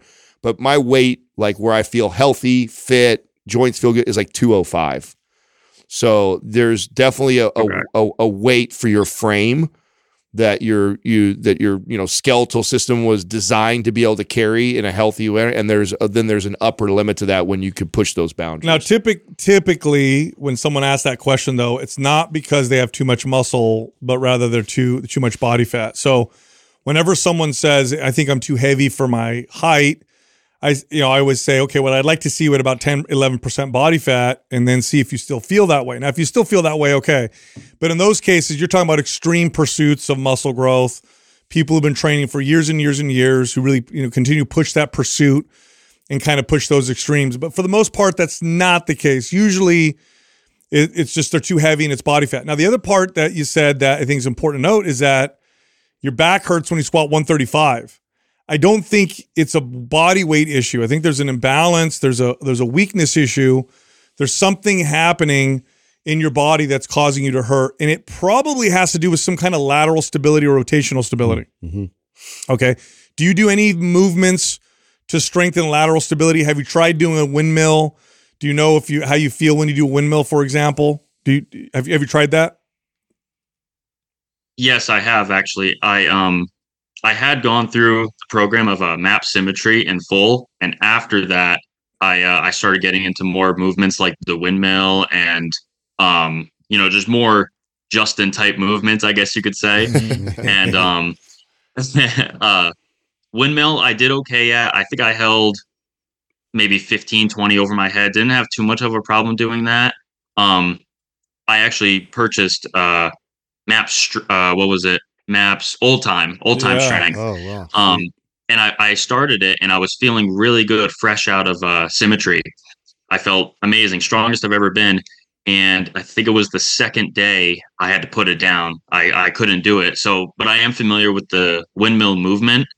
Um my unilateral strength is great from the symmetry. It's just some things just tweak it like i said with the squat. So What what what part of old time strength? What exercise Yeah, was it that I'm that bothered you? too. Uh I think it real I think I really started feeling it when I did I think I was holding the weight over my head. Okay, and it was in your low back. It's been a yeah, mid, lower back, mid back area. Okay. I would start I would start every workout with windmills moving forward. Two or three sets of windmills. Start with your no weight too. No weight. Yeah. Move the weight up slowly. Moderate intensity. I think we're we're dealing with a, with some lateral stability issues, mm-hmm. and that's why you feel so strong with unilateral exercises, but not so strong when you're doing you know bilateral like you know barbell squat. And I would get really good at that. It sounds like uh, to me from the outside like that's what's going on. I also think that you would only benefit too from doing that. Also leaning out. Yeah. So doing those doing those movements and doing it in a cut, I think Do you know what your body fat percentage is sitting at, Gabe? Uh, I was tested long ago. Uh, if when I first started lifting at that weight that I put in my email, I was tested. And I was like at, I think I was at a 10 and a half or 11 in wrestling. Oh, and you're at Um, 120. Yeah, correct. So I was pretty, I was very, I was very lean. I don't even know where those veins went, honestly, since then. Okay. Um, but I, uh, I, I have no idea what I would be at now. have have now. you been pretty I mean coming and I this is how I was too. Like I, I don't think I went on a cut for 20 years. Were you like are you the skinny kid who's always been trying to bulk and put size on and so you've never actually run like a true cut? um, I did a I did a unhealthy cut years ago before I found you guys. Before you guys flooded me with all this knowledge, I uh I did an unhealthy cut and I dropped down. I wa- I was at 190, um, and I dropped down to 175, and it just all it all came back because you know I I didn't do it the correct way Yeah. um as of right now i am i'm really pushing it all again um uh, my my protein's really high my calories i think my calories are at a maintenance maybe the slightest deficit i'm at around i'm at around 2300 to 2500 a day right now at about 190 to 200 grams of protein Okay. I would, yeah, I'd like to see you get a body fat test, and if you're above 13%, bring it down to like 12, 13%, while while you know pursuing some of that lateral stability and see if that makes a difference. Yeah, and on top of that too, like any of the carries are going to be great for reinforcing Oh, more yeah. strength there and for that lateral Suitcase stability. carry. Suitcase carry is amazing, and then you said you had a little bit of difficulty with any overhead, uh, lighter weight overhead initially, but you know really just take your time, slow it down, brace, and make sure you don't lose that connectivity there when you're bracing.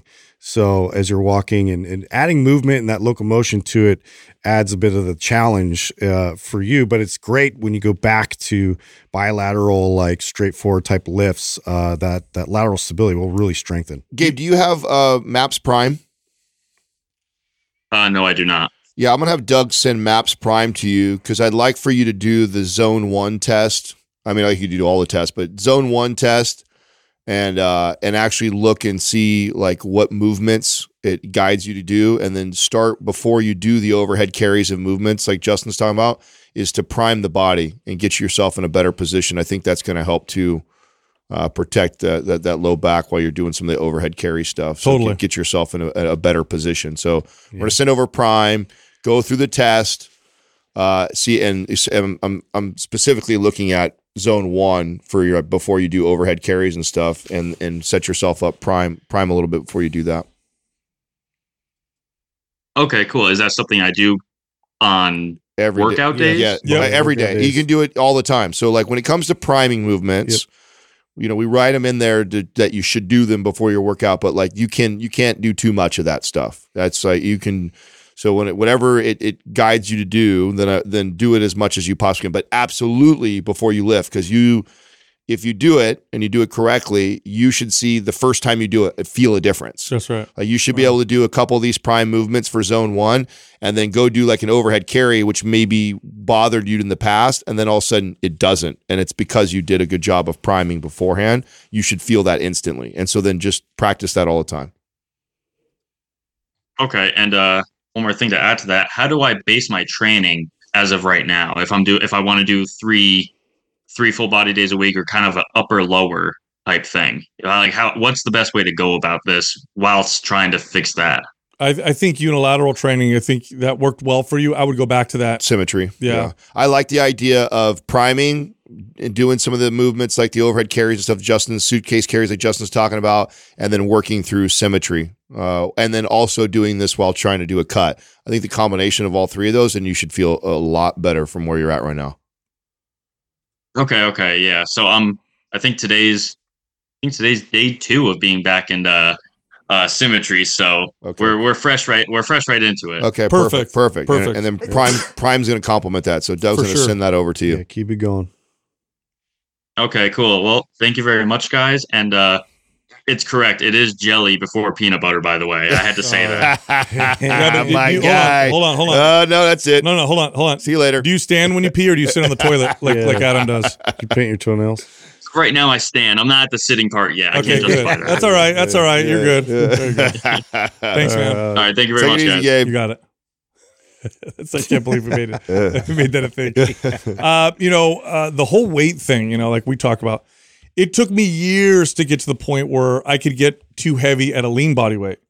That was, and that was just a relentless pursuit of continuing to add, try to add lean body mass, try to get lean body mass. Where most people won't get too heavy lean; they'll get too heavy because they're too heavy. Yeah, yeah. right. Like Yeah. it took me a long, and I, even now I have to like die, like really push it for that to happen. Otherwise, my body kind of settles back. Or you know, you're pharmaceutically enhanced, right? That'll that'll make that happen.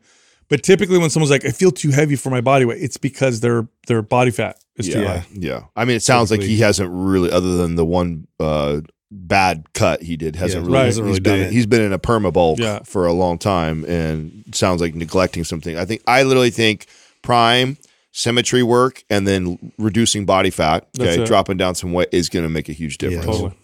Our next caller is Rusty from Ohio. What's up, Rusty? What up, Rusty? How can we help you?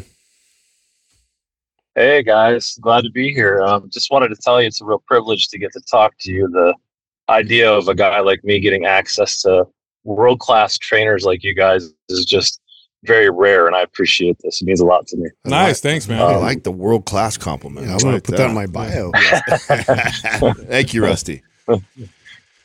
You're welcome. So yeah, I did also want to thank you that uh, because a couple years ago I started training again after a hiatus, and I was over 50, and uh, started getting some aches and pains that hit differently than it did when I was younger, and I had contemplated quitting, and uh, thinking maybe I was just too old to start lifting again. And I got on, I did what every guy my age does. I got on YouTube and looked up, you know, training after 50 and that's kind of how I found you guys. It was one of your clips, and, and somebody had asked that question, like, "How would you train someone over 50?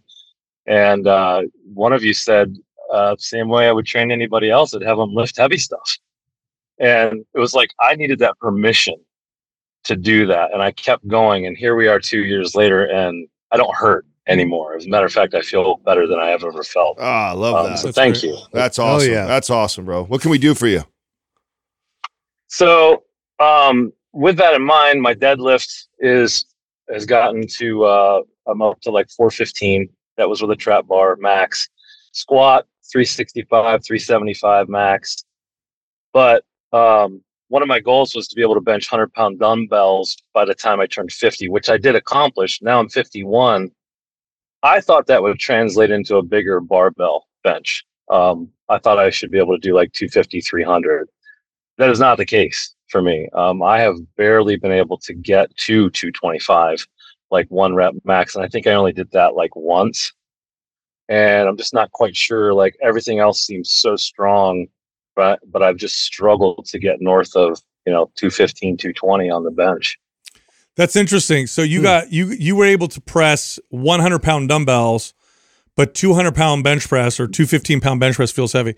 That's usually not the case. Yeah. Usually, I was I was there at one point. you did the Yeah. same. yeah, yeah. This I had this. So I was a I was bigger on the dumbbell press. I was never a good barbell uh, bench presser, and I really liked the way I felt from dumbbell pressing. I saw great gains in my chest. I saw that strengthening up, and then I remember going back to barbell press, and it was really discouraging that I couldn't even do 225, but yet I could do 100 pound dumbbells.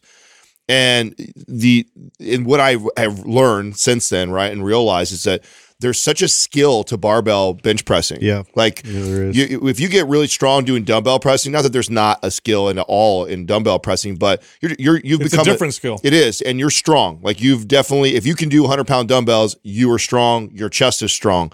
Then taking that over to a barbell bench press and wanting to see 250, 300 pounds, like there's there's so much more of a skill into how you set up for the bench press, how you lower the bar, how you get yourself in the right position, how you drive through your legs, like and and it took a while of consistently lifting barbell bench press for me to start to see those numbers increase the same mm-hmm. way my dumbbells did. So it's actually not as uncommon as you th- would think. Well, I mean, so oftentimes somebody will get stuck with the bench press, then they'll use dumbbells and it'll get them past the sticking point, and that's because the dumbbells was addressing a, a weakness that they had that they couldn't stability necessarily issues, some Yeah, yeah, shoulder joint. Right. So now now that that typically that's that's right quite common. What you're doing is not as common. However, all exercises are skills. Okay. So you change the exercise a little bit.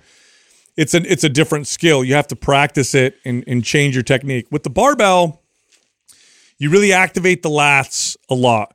You stick the chest out real tight. You get a lot of leg drive. You squeeze the bar. You break the bar with your hands. You try to break the bar with your hands. You tuck the elbows a little bit more with the barbell than you would with the bar, with the dumbbell. Dumbbells tend to flare out a little little bit more, and then you press up with a more probably tricep uh, involvement with the barbell than you would with the dumbbells. Um, in other words, I would really look to power lifters Yeah. for technique on the bench press because they've mastered the skill of the bench press uh, with the barbell. Yeah, getting your upper back more rigid, like uh, being able to maintain just that nice natural curve in your back, uh, while also being able to uh, drive through the ground with your feet and creating more leg drive to create more stability there uh, on the bench. It increases the amount of force output. And two, to Sal's point of gripping the bar even matters, uh, and to be able to engage and activate those lats to get involved as well. Really, it's about like creating a, a more stabilized um, gripping position on the bench. Uh, so that way, you know, you're not losing any opportunity there for force output going straight up vertically. I, I think you would absolutely love Maps Powerlift. Yeah. Uh, th- we have, I mean, we've got Ben Pollack in there with coaching cues and tips on how to increase that. So I think that program would be. And that's that's a powerlifting program. So Yeah. you're going to get it. You, You'll you know. nail it with that. It's very hyper focused on the the technique. That's right. Would it help to maybe isolate some of those exercises that would uh, increase strength in my lats and triceps, even though I'm not doing any isolation exercises really? No, not Um, necessarily. would that be No, beneficial? I, I not think, necessarily. I don't, it, it doesn't necessarily mean you have weak lats Yeah. or a weak back. It what it typically means is you're not stabilizing and activating them uh, in a way that maximizes the technique of the bench press. Right. So it's typically not somebody like yourself has been working out, right? You've been working out now pretty consistently for a couple of years. You probably, you know, you're doing your back workouts, right? So you, you're probably okay with that. It's really about activation through this this movement. Like, how do I activate my lats to stabilize while I press? Because don't the lats pull? Like this is what happens in your mind or with your body while you're trying to do both. There is a skill and a technique to it. Uh, one, and once you practice it right and learn it, then you see your weight go up. In fact, a really good powerlifting coach can oftentimes take a lifter and get them to bench press five more pounds w- right there, Like- right in the same yeah, session. First set, yeah. Yeah. I, R- Rusty, you, uh, we're going to send Maps Powerlift to you. I Yeah, want you to run that. I guarantee you're going to run that, and you're going to come back to us and tell us your your barbell bench press has increased. Guaranteed. Hundred percent. Yeah, Yeah, there's no doubt in my mind. I definitely want you to report back. on Yes, the way that's programmed, a guy that's strong like you already, like you, just watch, go Mm-hmm. through that program, follow it to a T. Don't go do other shit. Watch thinking the master it. classes, Yeah. especially the bench. Obviously, Yeah, watch all the master classes with Ben Pollack in there. You're gonna you're gonna see an increase in, in your barbell bench press. I guarantee that. That's awesome. Thank you so much. Yes, You got it, man. So Doug's gonna send that over to you, and please follow up with us. I'd love to hear how you're doing afterwards. Yeah, I definitely will do that. I'm really excited because I've never done any of your programs, and I'm I'm ready. I'm due for a change up. All right, bro. Thanks right. for calling Oh, in. see you later. Thank you guys. Have a good day. Take it You got easy. it. Have you have you guys ever seen that happen where a, a strength coach, like a powerlifting Yes. coach, will literally Yes, fix someone's technique? That's why I said it's, it's a skill thing. It's Yeah. a total. I mean, I was this. So I, And I know I'm not normal, like most people prefer the barbell bench press, but I just found dumbbell pressing was easier, more comfortable. I could get in the groove. And so I did more of it. And so I mm-hmm. got really good at it. I got to a place where I was doing 100 pound dumbbells, but then I couldn't even do a 225 bench. Wow. Yeah. Struggled with that. And and it was just the skill of it. I yeah, just it's didn't. familiarity. It's a skill. Yeah, you just got to get comfortable, like knowing that this Mhm. is like the best position to put myself in. I mean, so it's so much technique and skill involved, and, and I think you think we underestimate how much, like to your point, that a, a coach could come in and like ch- change your bar grip, change your your leg drop. Everybody thinks that you know. Everybody knows deadlifting, squatting requires a lot of skill and technique. Everybody, and, but nobody realizes the bench press is up there. Huge. It's a very technical exercise. I still, I th- if I had to be completely honest with like all my lifts, and I think that's an area that I still am just not that proficient. I think that uh, there's there's lots of room for me to be a lot better at that, and I've and over years I've tried to get better at it. But this was definitely me and the technique of it. I mean, it reminds me too of like um, our buddy Paul Fabritz who teaches vertical code, right? So he's into teaching, and he'll take somebody without doing any exercises. And Get get, 'em a vertical get, yeah, increase, get, yeah. get them to increase by four to five inches. Yeah. That's Yeah, just- crazy. Just, technique. Yeah, just technique. Mm-hmm. And so, you know, this is something that's like that. Like teaching somebody the technique of, of a barbell bench press can make a huge difference. Totally. Look, if you like the show, head over to mindpumpfree.com and check out some of our free fitness guides that can help you with your health and fitness goals. You can also find us on Instagram. Justin is at Mind Pump Justin. I'm at Mind Pump DeStefano, and Adam is at Mind Pump Adam. Thank you for listening to Mind Pump.